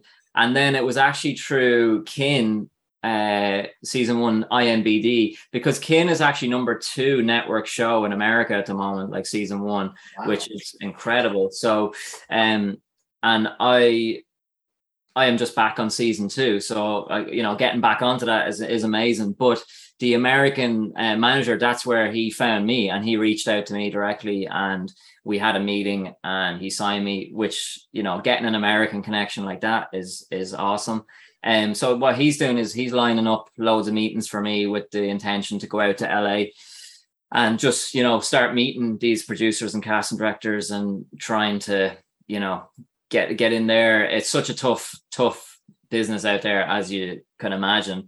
Um, but yeah, as uh, it's it's that, and it's making connections with with directors and other actors and stuff like that, and just not being an asshole on set. Like seriously, I just can't even explain enough. You know how that will get you work. It's such a small industry your name's just going to crop up so many so many times it's all recommendations and stuff like that. So it's it's a combination and that takes years and years and years of work. And again if you're talking to somebody and they're like disheartened after a year of trying to be an actor you know it's just like it's it's a 20 year progress you know? Mm. And that's what i that's what i meant of it feels like all that work is just kind of finally just starting to pay off a little bit this year you know at all. It's it's nuts. Like I say, like twelve things in a year. Like it's insane. But yeah, was this your decision to sign to management, or did they approach you? So yeah, they they approached me. The American one just reached out to me, um, and then we had a, I think it was a three hour meeting initially, um, and yeah, just signed there and then and has been like working really hard behind the scenes. So yeah, that's amazing. And there's regards, yeah, the projects, I mean, so many of them had gone away because of COVID, so they were coming back. Um, a lot of them are directors that I've worked with on other projects before.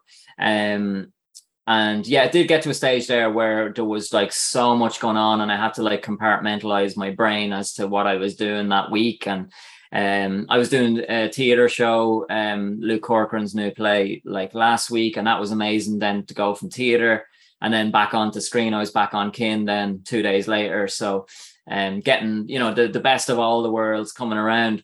Um, and then I did freak out. I was on a a film down in, in Wicklow in Ireland uh, that week and we wrapped at like uh, 11 p.m. or something on the Sunday night. And then I was back on Kin at 6 a.m. the next morning.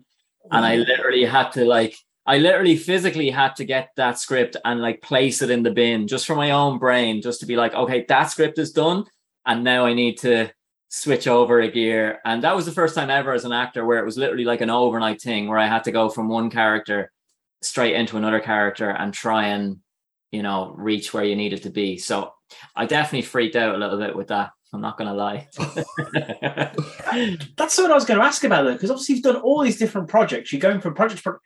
Your memory to remember all these lines must be insane, especially along doing all the Dublin Crust stuff at the same time. Yeah, well, like that's one thing that I struggled with was line learning, um, and because like I've really bad anxiety on that kind of stuff, and the lines would terrify me. And it was when I was in um, Bow Street Acting Academy and Gerry Grennell, and he's worked with Heath Ledger uh, on Joker. He was his acting coach and Robert De Niro. So I was like blessed to, you know, get um, teaching from him. And one of the things he said that really resonated with me was he was like, just always remember uh, the script doesn't own you, you own the script. And basically, it's taken the power away from the script because if you're like, if that has the power over you and you're like, shit, I need to, I need to learn these, I need to learn these, I need to learn these, um, you're you're retraining your brain to be like you can read it and you can be like, I already know this like I own this script. Like the words are there, but this is fine. Like this is, you know. So I don't know if I'm explaining it right, but in my head, it just took the power of the script away and it gave you the power, you know. Um, but yeah, it really like and my anxiety going from that to the to kin, like I was a fucking mess, and I was really annoyed at myself because I promised myself uh, I wouldn't get like that again, um, because I'd been like that on Into the Badlands and stuff that I'd done years ago, um, and yeah it was like it was a big scene that i was going into. And i had only gotten the script for kin on the wednesday. And then i was working on that film to be there on monday. And i was leading the scene you know so i was leading the dialogue and there was a lot of you know conversational stuff going on. So yeah it really it's tough. It is really tough. And i did find it really tough. And but then once i did the first take i was fine you know i was like that's why i was so annoyed. I was like I shouldn't have let myself, you know, because I didn't enjoy the other film as much as I should have. And I honestly, I don't think it affected my performance on that film. But as regards the social side of it, I was very quiet. I was very reserved because any minute I had, I was learning the kin script and trying to keep the other script in my head as well, you know. Mm. Um, so, and I said as a director afterwards, then I was just, I explained, I was like, listen, man, I was just a bit freaked out, you know, I was, I had so much going on in my head, but it's just a learning curve, um, as an actor, you know, especially when you're on these high network, you know, time is money. There's no luxury, um, of being like, oh, can I just do that again? Or, you know what I mean? And it's like, there's like a hundred casts, and if you mess up, you're wasting their time um, and you're working with like seasoned actors, and so the pressure is really, really on.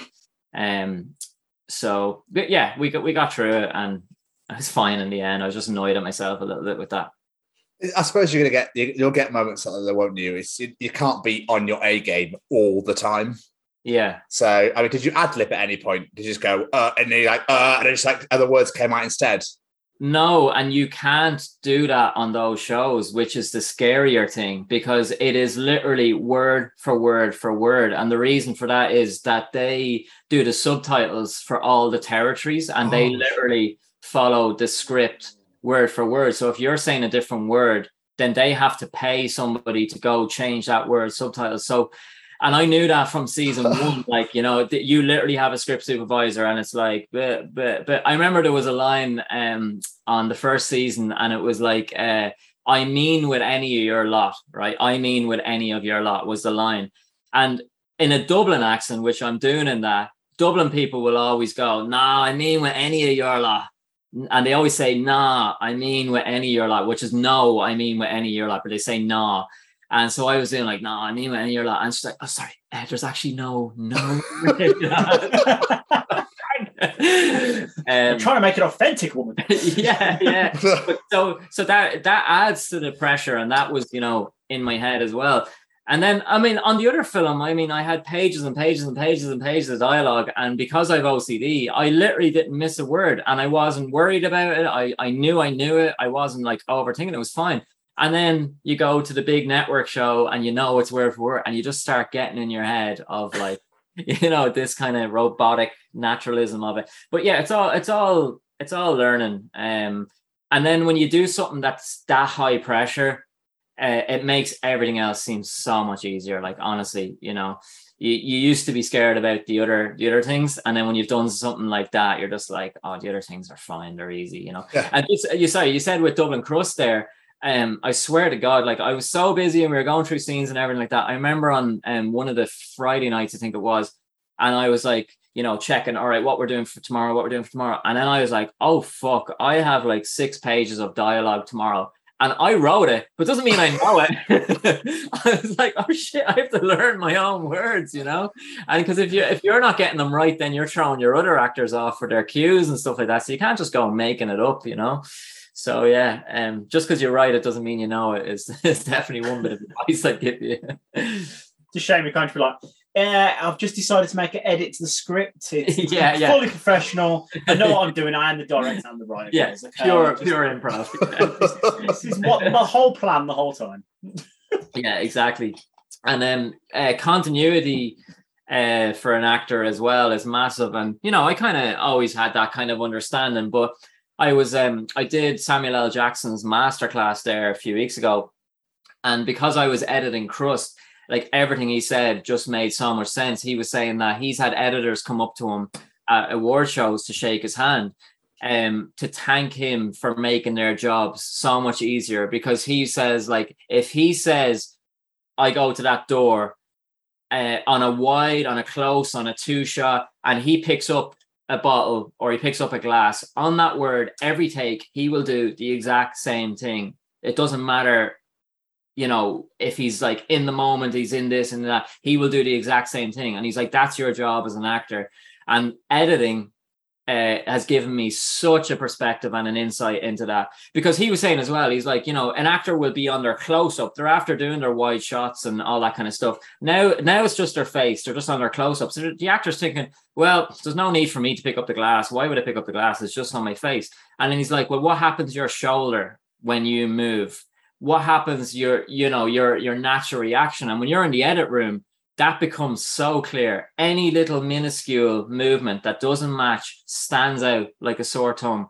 Um, and it's such a, a lesson for me as an actor. So from Dublin Crust and then obviously just listening to Samuel L. Jackson and stuff, uh, I'm just going to make sure that every single time I do the exact same thing. And it's like, do not give them a reason to cut away from you. And we've had to do it so many times in Dublin Crust where we're cutting away from actors. And you can be doing the best performance of your life. You can be crying, you can be like Oscar nominated shit. And if your continuity doesn't match up, there's no way that we can edit you into the scene. We're going to cut away from you to the other actor. And Samuel L. Jackson's like, never give them an excuse. He was like, always be on your point and you will get more screen time. And it's like, that's just amazing advice, you know? That's awesome. I love that. Yeah, I like it as well. Um, but yeah, so being behind on the editing side as an actor, it's just invaluable. Just learning, learning these kind of things to not give them a, an opportunity to to cut away from you. You know. That's awesome. Yeah. But we've we've referenced it. We've gone around the bush about it. We probably should talk about Kin, the AMC series of Charlie Cox that you were in season one and now going to be in season two. I'll be completely honest, hand on heart, I haven't watched it yet, but I did watch the trailer and I am going to go watch it because it looks fucking amazing. I'm a bit annoyed in myself that I haven't already watched it because like this is incredible. Why have I not watched this? But for those unaware, what what's the show about? Um. So yeah, it is like it is honestly incredible. Peter McKenna um wrote it with Ciaran Donnelly, and the script is incredible. The way it's shot, um, as regards cinematography, it's just so so, and it won so many awards for how it's shot. It's like absolutely beautiful, and the the actors and the standard of it is amazing.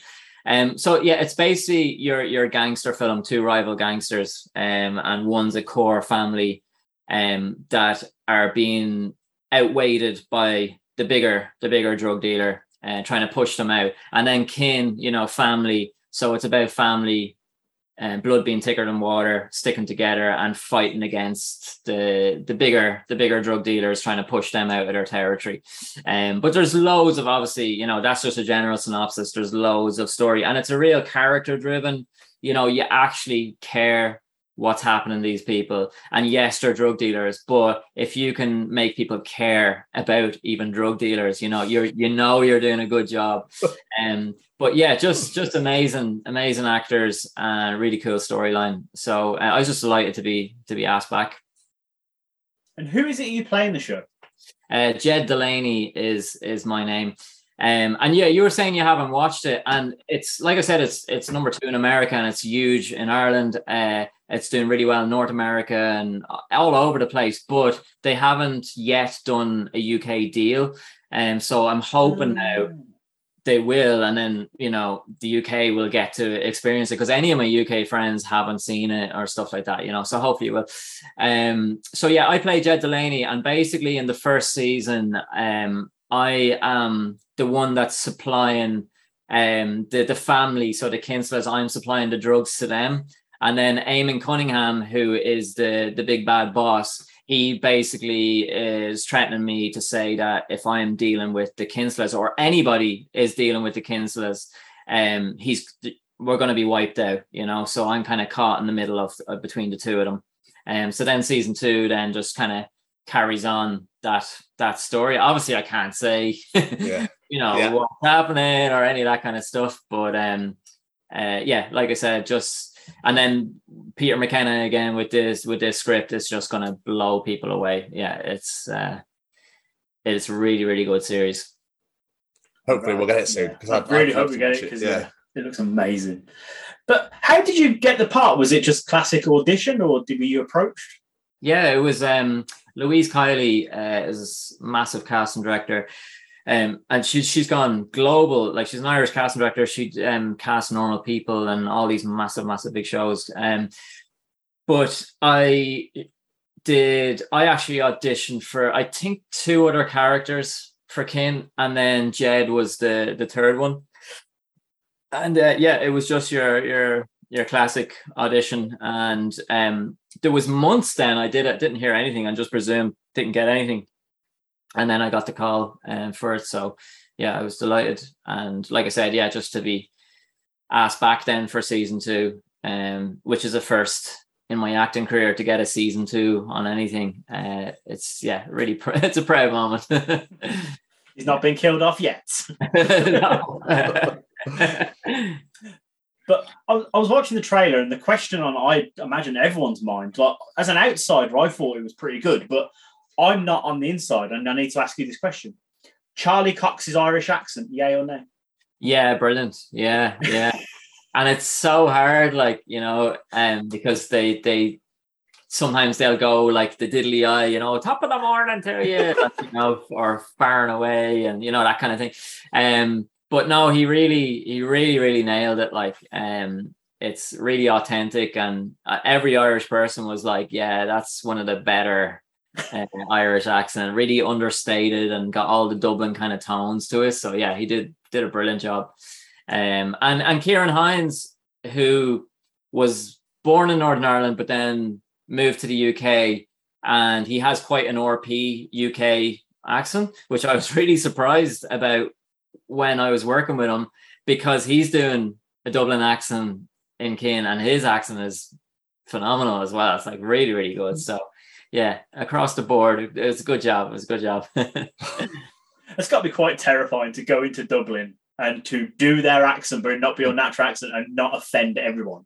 Yeah, yeah, I, I was thinking that. Yeah, the the pressure of, of doing that, and it, and it's kind of a known thing where the Irish accent, not many people get it right. You know, they have an idea of what the Irish accent is, but they just don't execute it. You know, it's the same with any territory or country or whatever, you're watching somebody from your territory that's not from there, and you'll be like, ah, oh, no, that's not how we say that, or you know, you can't help yourself. But um, but Charlie did he did a great job, and so did Ciarán Hinds. I, sort of feel like the Irish accent and the Scouse accent. It's like there's that line where you're either taking the piss or you're doing a good job. Yeah, yeah. It's getting that line. Yeah, it's a hard line to get as well.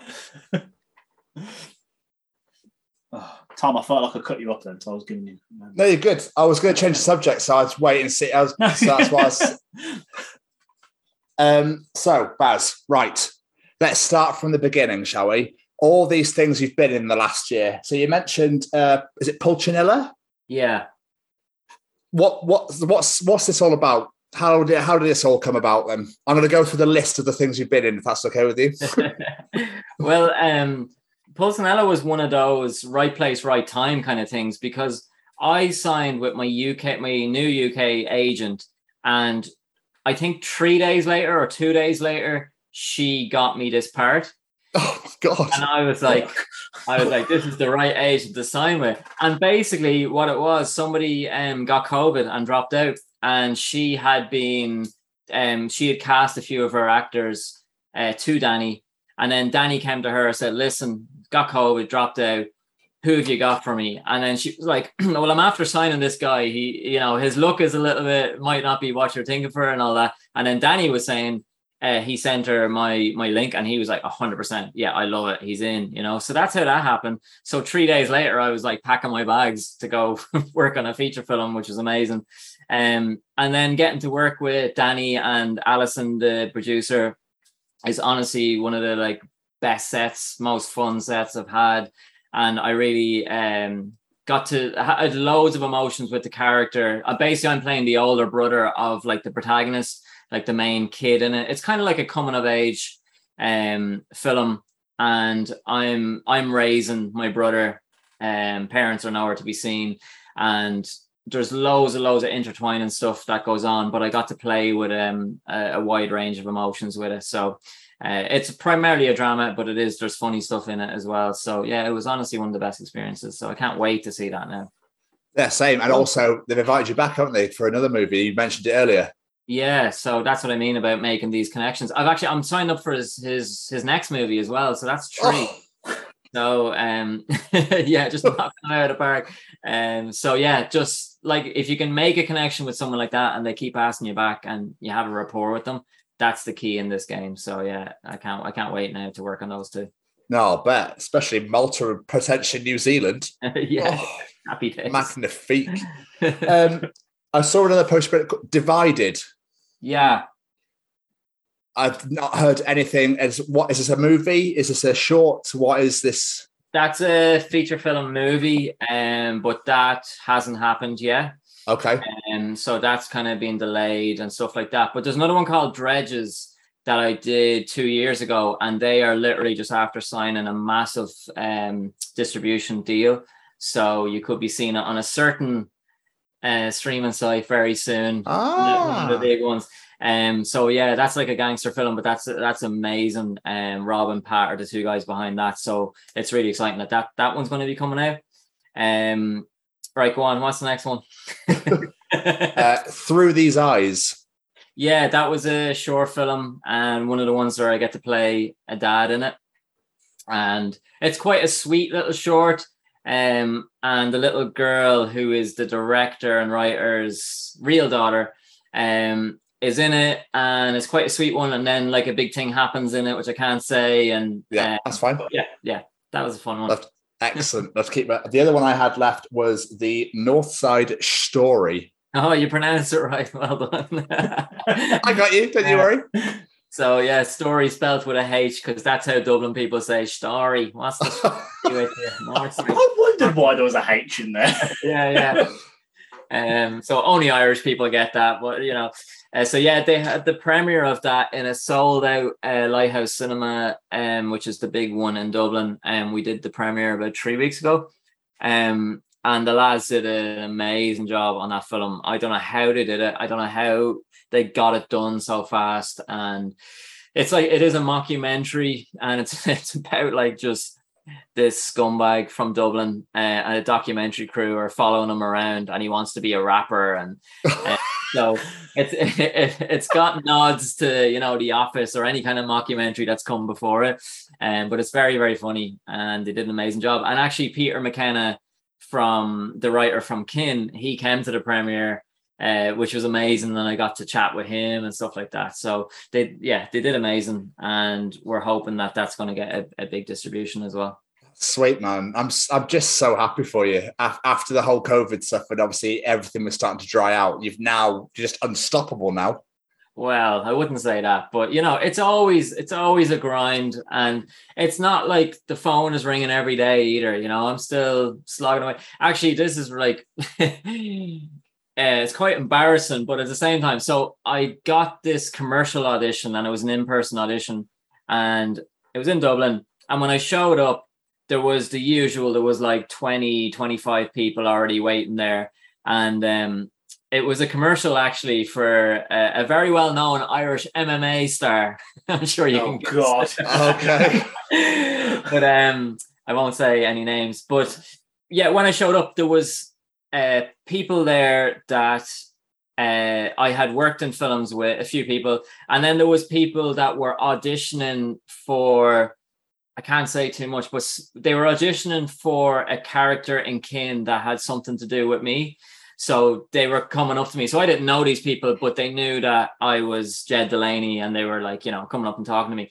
But one of the guys who I'd worked with, this is the point of the story, he was like, Jesus, Baz, I didn't think you'd still be auditioning for like these kind of things, like, you know? And I was like, I am fighting for the scraps like everybody else, you know? You can make social media look like it's all rosy and you're going to Hollywood and everything like that. But behind the scenes, you know, just and he's you know, he said it in front of everyone. I was like, oh my god, kill me! Like, I was like, like, of course I'm still auditioning. It hasn't gotten anywhere near that level, you know. Um, so yeah, you can make things look like it's amazing, but I will say that this has been probably the best year of my acting career. I still have loads of stuff um that's going ahead. I mean, that film on Caged, uh, I was talking about maybe Yeah. in the first time I talked to you, Mm. and that's finally going ahead in October.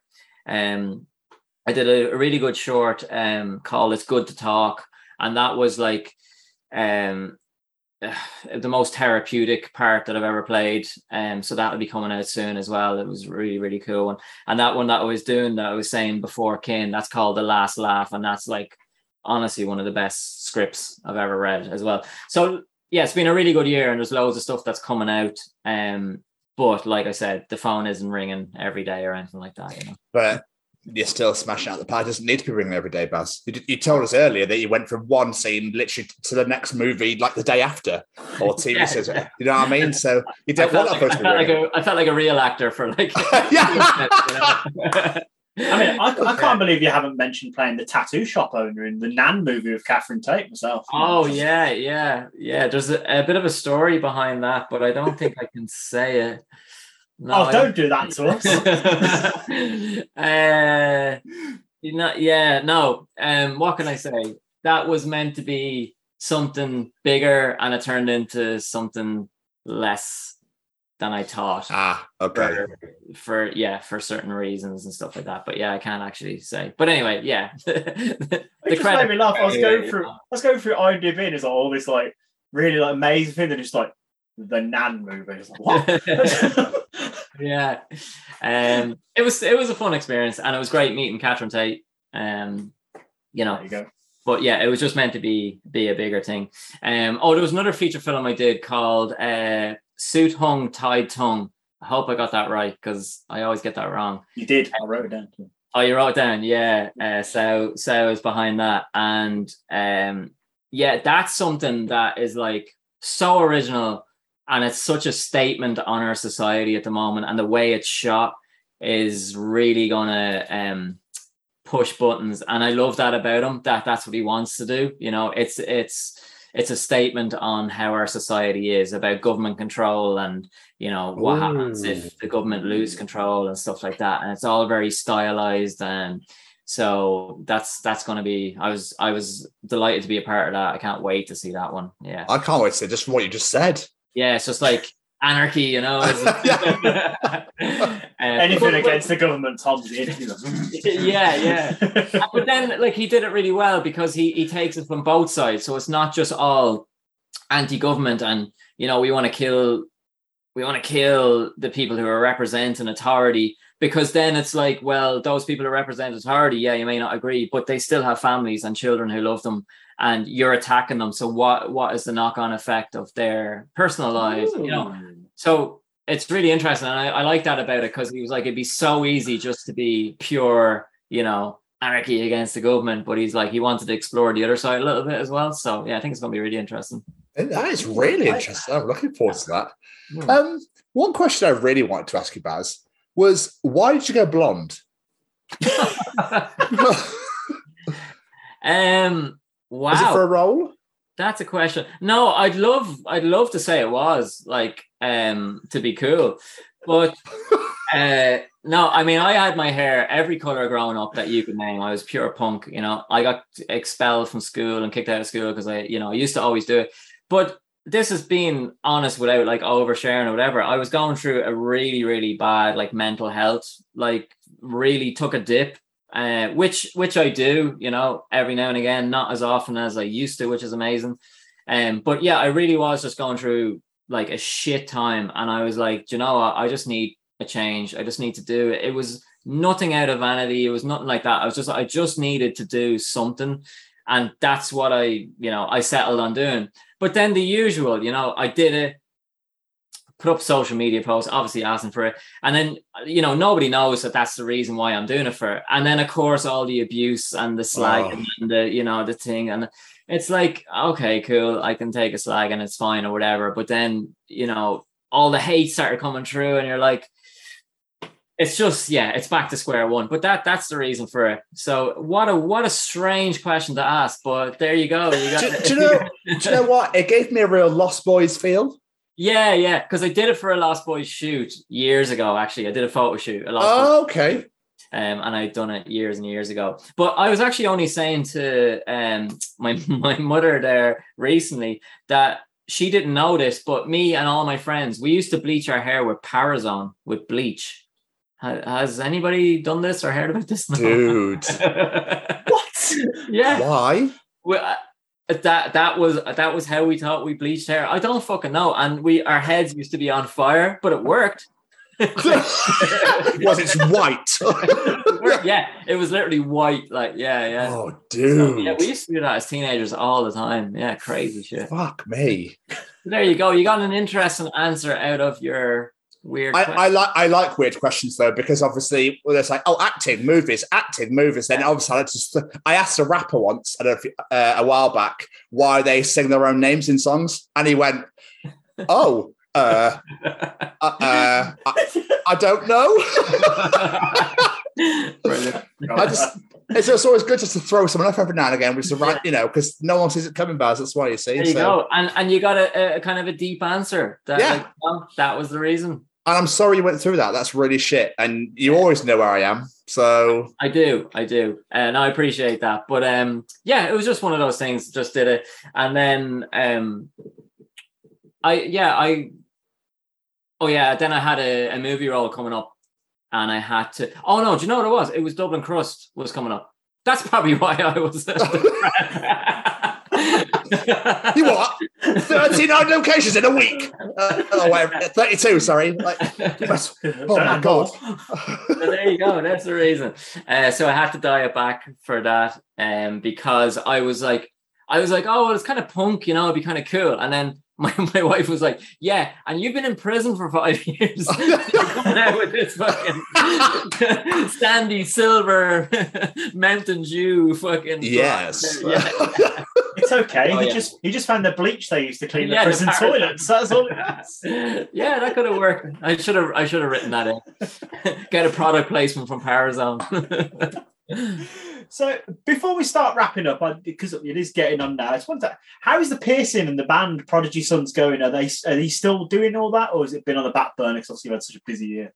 Yeah, so like piercing is kind of the bread and butter, and I do it when I need to make some cash. Um, I like I still enjoy it, obviously, but just being so busy, and that's the reason why I closed the shops and moved away from the piercing was for the acting and the music and stuff. So um, I'm happy about that, and then it's great that I can just book a guest spot. And I'm lucky that it, it normally always books out. I can go do my stuff and then I can fuck off again, you know. So um it's it's not as often as it was, but yeah, do a little bit of that. And then music wise, so um I left the Prodigy band. Um, Okay. so yeah, it's all on good terms and mutual terms and all that kind of stuff. But um it was just something that needed to be done. Um and then I am I have a side project with the singer of Amongst the Wolves who are on hiatus.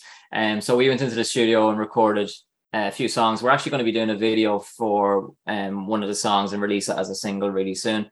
It's kind of um, a little bit more like has a bit of electronics going on with it and a little bit more kind of Queens of the Stone Age kind of. It's just I don't know. I don't know how to describe it, but it's just like a cool little side project that we wanted to do.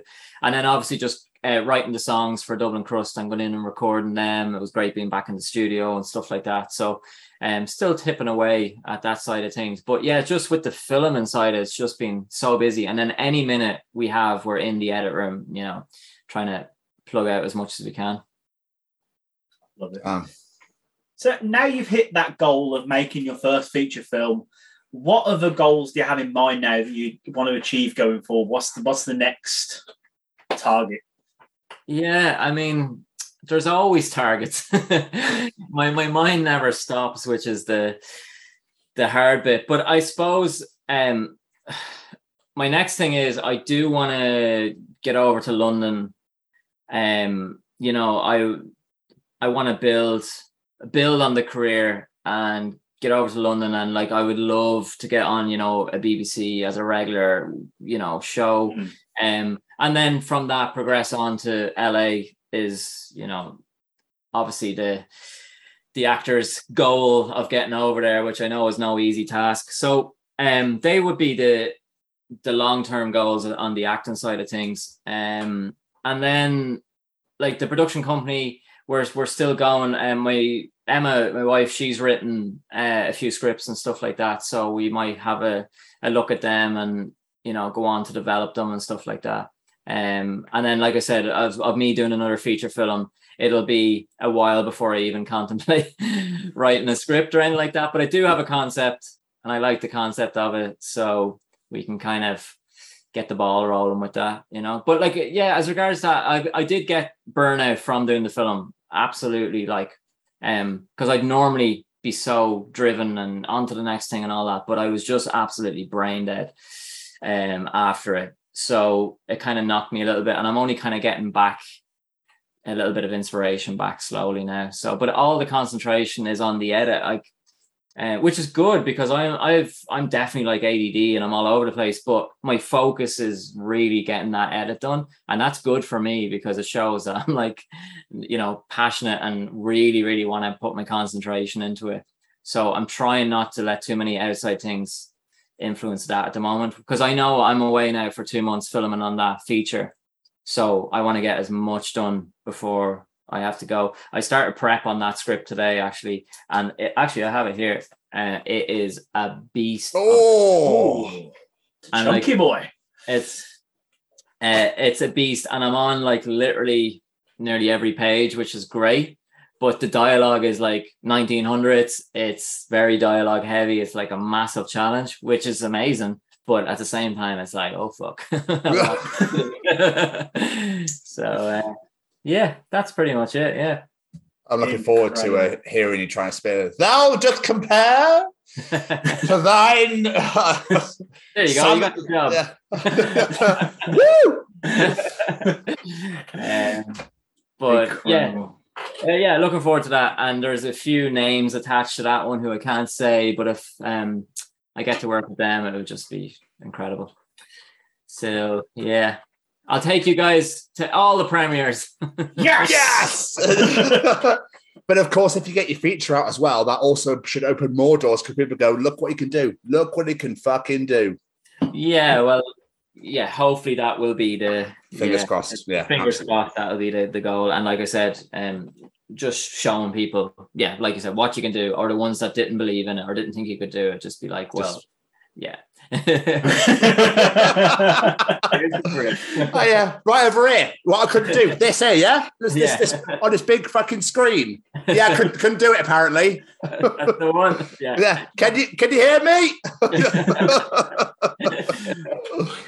But but um, what I absolutely love though, Baz, and I think I said this the first time we spoke to you, is like you're so inspirational because you've set all these goals in your mind and you just knock them all out. 12, 13 projects in a year, as well as making a movie and signing up all these other things and recording music and editing and doing everything. Like last time, I believe I said you were practically a juggler because the amount of things you could do. And you're still smashing it a year on. And it's incredible to see where you've come in that 12, 12 months. It's if I had a hat, tip it. But I, Oh, well. I, I know. tip, I tip my headphones. There you go. You know, it's I phenomenal. it, Yeah, I do appreciate it, and, and it is a lot of hard work. Um, but there's so many people that will just talk and talk and talk about doing stuff, and they it's my it's just because I don't have the patience. They drive me crazy. You know, they just talk about it and talk about it, and I'm just one of those people that's just proactive, and I'm like, no, let's just get it done, and and you can go A to B, whereas some people go to A and they have a look at D, and then they have a look at F, and you know all that faffing about that's not needed. It's just like this is what you need to do. Um, make the connections, but don't do them on a false pretense. I can't stand that. Uh, the amount of people that have come out of the woodwork trying to call in favors from me because they see that I'm doing this project or I'm on this and stuff like that. And they're the very ones that had no interest in you when you were, you know, trying to make something. And there's there's all these kind of people. And then like just don't be an asshole uh, in general in life or whatever, but especially in the industry, don't be an asshole. Um, and you will get asked back on the projects. That's what this whole game is about. And then if you set goals and targets, just try your best to do anything and don't listen to people telling you. Like I keep saying it, but same with the Dublin Crust, you know, can't be done. Can't be, you can't do that. You can what you can't do that on that budget. Oh, you won't be able to get that actor. Oh, you what are you going to do for locations? Oh, you won't be able to do this. You won't be able to do that. And if you listen to them, you would do absolutely nothing. So just stay your own path and show the world what you can do. It's best advice I can give. Stunning. Love it. Mr. Stevens, any more questions for our wonderful guest? Um, I mean, the one I usually ask, I can't really ask it because I asked you last time. But I suppose in this last year, did you ever think you'd have done as many projects, as many movies as you have done? Did you ever think that phone was going to ring that many times? No, like I really didn't. And uh, there was so many disappointments of stuff going away during COVID. I don't know if I told you guys, but I can tell you now, I booked an Audi commercial for 28,000 euro and it was filming in Portugal for a week, all expenses paid. Myself and my agent at the time were like, fucking hell, happy days. This is like the golden ticket we've needed. And it was during COVID. And then they were like, oh, we're just pushing it to next month. And then we're pushing it to next month. And then we're pushing it to next month. And then it just went away. No. Oh, Never happened. So, you know, there was so much of that, so many things moved, so many disappointments. Um, and then you're skeptical whether these things are going to come back or you know how soon they're going to come back and so just to be doing anything after that as an artist you're just you know grasping at whatever can come true um and there's still the disappointments there's still projects that you you know are attached to and they're not happening and stuff that's always going to happen but i didn't think i'd be this busy and it's just a credit like to the people who are asking me and and put me in roles that you know they're breaking down the boundaries and the and I'll work for anybody and I'll work with anybody that has the same passion and drive you know and that's what you need um, and as long as people are like that I'll work with them all day long so uh, you know it is it is it's been the best year acting I just hope now it can continue and then go into 2023 hopefully Yeah, fingers crossed. Um, mate, this has been amazing. Again, thank you and I just always love having you on the show. I really appreciate you and you taking the time out to sit and chat to us. So thank you very much. no problem and like I said I'm super proud of how far you guys have come since we last Oh, talked you know you're uh, you're killing it out there so just keep doing what you're doing Uh, Thanks, thank you very much. The reason for and you are still fucking hilarious. Who knew? You Yeah, tell yeah. the truth. You Oh, tell the truth. like, case, case in point, right? It's my dad's birthday tomorrow, and believe it or not, I'm going to play golf. I was an avid golfer for many years. They love to see me coming out on the golf course. But um, I was. this is just an example of my hilarity when I, I said to my dad, I was like, "Oh, what time are we teeing off? Is it four? and he hung up the phone. My little golf Amazing. joke. Brilliant. But, um, that's why he's getting all the dad roles because of the dad jokes. yeah, yeah. The dad joke. I do love an old dad joke. Um, but yeah, that's it. Go check out Serial Daters for the run. yes. oh yeah, absolutely, absolutely. Is there any social medias, any one thing you want to plug at all for anyone to go and check out? Uh, well, Instagram is my main protocol. It's Baz Black Piercer, and then off that there is um, links to the Dublin Crust Instagram page and our production company Sherlock Productions, and then Moobeen's Instagram. Yeah. Get need- involved. You need to go and follow that. Yeah. Um, but yeah, that's it. And any movie makers, filmmakers that want to connect or advice or anything like that. I was actually teaching workshops um, to teenage kids for acting, which is incredible as well. And such a nice opportunity to be able to pass on anything that I've learned uh, over the years. But the door is always open for any kind of advice. And uh, just give us a shout. Beautiful. I love that. That's amazing. This has been so much fun. Thank you so much, mate. It means the world. Thanks a million, guys. Baz have an absolutely incredible evening, my friend. Thank you so much again. An absolute genuine pleasure. And I'm really looking forward to watching everything you've been in and watch where you're about to go in the next year or two. Can we do number three from the premiere of Dublin Crust? Yes. Fuck yes. Yes, we can. Yes, we can. And get all the all the actors on and stuff. Yeah. Oh, yes. Oh. Absolutely. That's a done deal. Cool. Okay. I'm holding you to that. It'll be our first ever, like, our equipment. multi, like it's gonna be great. Uh, no. I'll um I'll send the contract on to you guys. yeah, perfect. Look forward to it. You've got our email, yeah? yeah, I think so. All nice. Right. Have a good one, mate. Take care of yourself. Thanks, guys. Bye bye. Yeah. What an incredible conversation. And it's always good to talk to a man who has an Instagram for his dog. Oh, yes. Moobies. You need to go and follow her right now. She's fucking amazing. Absolutely. No, what an amazing individual. So talented. And yeah, we cannot wait to see Dublin Crust. It sounds incredible. Absolutely. And hopefully you all enjoyed listening to it as much as we did recording it. I could definitely tell that for a fact. Mr. Stevens. Oh, yeah. It's only audience participation time. Oh, here we go.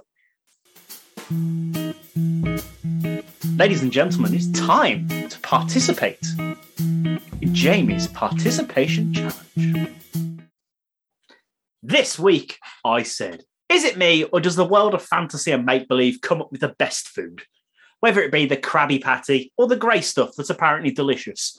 What fictional food would you love to try and why? Have you already tried to make it? How did it go? Best answers will be read out this week. Now, what say you, sir? I don't know. I don't. I can't think of. I should have probably actually done some research for this one. I've never really looked at something that somebody's eaten and gone, I'd really love to try that. um, you know, I always wonder what shawarma was, or shawarma, or whatever in Marvel Avengers. Ah, yes. Um, yeah, I've always, but that, that's apparently real. So I'm like, hmm, okay. That is real, and it's very nice. Is it? It is very nice. Very yeah, so I, I'll be honest with you, I haven't really got an answer because I've never really looked at something and gone, that looks amazing. Fair enough. I had two answers for this. One I'm not going to answer because someone else answered it. So I'll give that, leave that for them. But the other one was more out of pure intrigue, and that is the grey stuff from Beauty and the Beast. Do you, do you know what I mean by that? Nope. There's a line, loads of times. There's a line in Be Our Guest, and it says, "Try the grey stuff; it's delicious. Don't believe me? Ask the dishes." And I've always wondered what the fuck the grey stuff is. So I'd quite like to try that. But I went to our friend Google, and I typed in the grey stuff from Beauty and the Beast, and apparently, the Beauty and the Beast themed restaurants have made the grey stuff and it's cookies and cream whipped pudding served on top of a cookie. So now I definitely want to try it because that sounds delicious. That sounds unreal. That does sound absolutely amazing. But our wonderful friends and listeners have given us some incredible answers. First off, Nina Hewitson says the lickable wallpaper from Willy Wonka. In fact, anything from Willy Wonka. of course. Of course. The, the snozzberries taste like snozzberries. Whatever a snozzberry is. Joe Smith, this worries me she says Soylent Green. I had to look this up. I didn't have a clue. And it's from a movie called Soylent Green. And I've, I've, I've, I've, Googled this. I've, for some of them, I've Googled them to get some more details. It says Soylent Green is introduced as being made of plankton. But as the film unfolds, the main character discovered that it's manufactured from dead bodies. She then adds, I'd feed it to the people I didn't like. So okay, hopefully that means she doesn't want to try it. If she does, I'm quite concerned. Um, Alex Graham says triple egg chili chutney sandwich, which is from Red Dwarf. And it's nice. lit- it literally says it's free fried eggs, chili sauce, and chutney. Eating it was described as Arnold Rimmer as like having a baby. And it's a cross, like a cross between food and bowel surgery. There we are. but it's been stated that the only problem, trouble with it is that it has to be eaten before the bread dissolves. So there we ah. go. I don't okay. know Red Dwarf that well. I feel like I need to watch more Red Dwarf. It seems right up my street, but I've just never really taken. Uh, Emma Wharton says chocolate frogs from Harry Potter. Fair. You can buy like the chocolate frogs, but I think a real one from Harry Potter that actually hops around would be more interesting to try. Graham Arnold, as always, makes me laugh with this one. The squeeze liquid into a bowl, put it in a box for three seconds, and remove a whole roast chicken dinner from the fifth element. Yes, I like that idea. I want to see how that works. And again, with one that I need to see how this works. Chrissy Fitzgerald says, Back to the Future, the tiny pizza. The dehydrated pizzas, yes. Why doesn't that exist? And she also says, The imaginary buffet from Hook. Oh yeah, I remember that. Yeah. Yes. Uh, Mally Malpass. He says he wants to try Willy Wonka's fizzy lifted drinks. Yeah. You stole fizzy lifted drinks. Uh, Graham White also says everything that's in Hook, which is fair, more than understandable. Um, Phil Jolly says the Pan Galactic Gargle Blaster. Again, uh, this is one I had to look up. Um, it's an alcoholic beverage from Hitchhiker's Guide to the Galaxy. Apparently, its effects are similar to having your brain smashed out by a slice of lemon wrapped around a large gold brick. Fair. Doesn't sound appealing to me. I'm not going to lie. Um, Stefan Phillips, you very concerning man, you. He sent me a video and he said, Watch this, and this is what I want to try. And it's from an anime called Food Wars.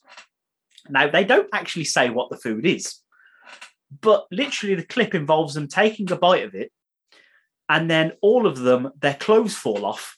They look like they've just orgasmed, and then they get back up again and say, Can I have some more? Because apparently that's how good that food tastes. There we are. Okay. To be honest, if a food is going to give me that sort of reaction, I also want to try it. Be very tired after two or three times. It it literally was a tiny bite as well. You'd be knackered by the time you're eating the whole thing. Yeah. And last but not least is Zara Lavender. And she says the answer I was going to say, and it is the best answer you could have came up with. And that is Willy Wonka's free course meal bubblegum. Damn right, I really want to try this. In the movie, it started off with tomato soup. Then it was roast beef and baked potatoes before concluding with a blueberry pie and ice cream. I want to try that. I want to try that. And I do believe your other half commented on that, saying, that was what I was going to say. So, see, definitely the best answer. Lovely. We really appreciate everybody taking the time out to participate in Jamie's challenge. So thank you very, very much for all those lovely little answers. If you enjoy Jamie's participation challenge, Callum's Treachings, Tom's Journal, the interview, and all the absolute fucking bullshit wanky bollocks we talk at the beginning of the episode, really appreciate the other 53 editions of the Chronicles of Podcast. 50 fucking three. We're getting on a bit. You know, we're hitting middle age and it's just, uh, you can tell. You can really tell. Um, you can come and check us out wherever you get your podcasts from, which would be Apple, Spotify, Google, uh, fucking wherever else you get podcasts from, Good Pods, um, everywhere, fucking everywhere. Put the Chronicles podcast in, you'll find us. Don't you worry about that. We're always watching. Um, you can also come and join us on YouTube at the Chronicles of Podcast. Please hit that subscribe button. I know two more people have done so, so thank you very much. Hit that bell to get notified of when another video is released. And comment, comment, comment. Thank you, Maddie Melody. You are an absolute legend. Um, you can also find our hashtag WBWs way back Wednesdays on there. They are obviously done, but there are 50 of them for you to enjoy. So please go and check those little numbers out. Obviously, Baz Black episode one is a part of those way back Wednesdays. You can also find us on Facebook at the Chronicles of Podcast. Please hit that like button, share us everywhere, tell all your mates about us, and just post loads of fucking shit in our page. Why not? We'd really appreciate it. It'd be great. It'd be good fun. So it'd be good to hear from you all. Leave some reviews. Jamie, um, where else can you find us? Sitting here incredibly patient, waiting for a release date for Dublin Crust. Absolutely. Or on the Twitter at TCO Pod. Jamie, where else can you find us? In the Toy Island Poundland, buying things like this. It really freaks me out when you do that. Or on the Instagram at TCO Pod. You can also follow us on TikTok at TCO Pod. We've obviously started to post a bit more on there for you to enjoy. Uh, but they are on YouTube as well. So either or, it doesn't matter. But please subscribe to us there as well. The Chronicles. Oh, no, wait. I'm getting a bit ahead of myself here. There is also a wonderfully, beautifully, deliciously, sexily, gorgeously new and brand spanking little website at www.thechroniclesofpodcast.com. You can find all our us are on there, all of our shows and episodes are on there, and all of our affiliations and sponsors are on there that Jamie will happily tell you all about very shortly. The Chronicles of Podcast. Downloaders, reviewers, sharers, raters, tell all of your friends about us. Allow us into your ears. But most importantly, what is the fucking point of Lucozade tablets? That was really random. I feel like you saw those in the shop today, man. Why? Nope. Huh? Just came to my head. Fair enough. Ah, before we get out of here, should we say a good thank you to some of our friends? First off, every single piece of music you hear on this show is down to one man, and that man's name is Mr. Matt Roberts. You can find him on all the socials at Matt Roberts Music. Go check him out on Spotify. He has an absolute ton of music out there because, quite frankly, it's his passion and he loves making it, and we love listening to it. So it's a really good deal, really, that we've got going on here. So massive thank you to Matt for supplying all of our music. Please, everyone, go check him out. Go follow him on all the socials. Go subscribe. To follow. Is it follow on Spotify? It is, isn't it? Yeah, I think it's follow or subscribe. It's Yeah. on there. It says follow, I think. whatever it is, go do it on Spotify and go listen to all of Matt's music. Then we have to say a massive thank you to Stay Cozy Clothing. Head on over to staycozyclothing.com or download the smartphone app. Have a look at whatever they've got on there jumpers, hoodies, t shirts, tapestries, caps, beanie hats, you name it. They are all absolutely amazing and they are cozy. The name isn't just clever, it's very, very true. Add whatever you like. I suggest one of everything to your basket. Head on over to the checkout and enter that discount code, The Chronicles, and get yourself 10% off your order. I would say that's a gift from us to you, but it's more of a gift from them to you. But a massive thank you to them for helping us out with that every single week. And as well, if you're on the Stay Cozy Clothing website, you can find a special collaborative t shirt with the Sophie Lancaster Foundation. 50% of the profits of that shirt go straight to the foundation. We can't suggest enough that you purchase it. One, because it goes to a great cause, and two, because it's a beautiful design and it's absolutely amazing. With those special words, Weirdo Mosher Freak. And of course, we have to say a massive thank you to the Sophie Lancaster Foundation, a foundation very near and dear to our hearts as members of the alternative community. We fly their flag every single week because their message means everything to us. That message is simple stamping out prejudice, hatred, and intolerance everywhere. And that means everywhere, whether that be in real life, social media, wherever it is. If you are being treated differently simply because of the music you listen to, the way you dress, whatever it be, it needs to stop. Go to sophielancasterfoundation.com. There is a tab that says hate crime. Click on there, and there's a questionnaire.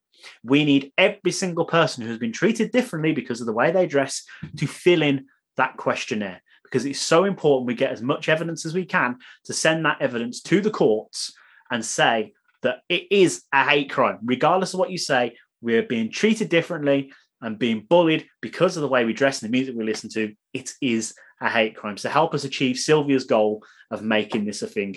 And I want people to realize as well, this isn't a new thing. This has been going on since way back, way back, way back when. And it's still happening today. Please help us help them. Go fill in that questionnaire, share the love, share that link everywhere. And yeah, let us help us stamp out prejudice, hatred, and intolerance everywhere. And last but not least, a massive thank you to my handsome co-host over there. Oh, stop it, you. Obviously, Jamie's video is just fucked. So, here. So, another absolutely glorious episode, of glorious edition. I don't know what happened to Jamie's video. He decided he didn't want to be here anymore. No, I'm joking. Um, so, yeah, thank you all ever so much for checking us out once again. Uh, and Jamie, another great episode. Indeed. Thank you very much. Absolutely. And uh, as for this week, I'll definitely see you next week. Whether you see Jamie or not is another question. So we'll see how it happens. Uh, it's going Hopefully, you'll see me. uh, goodbye, everybody.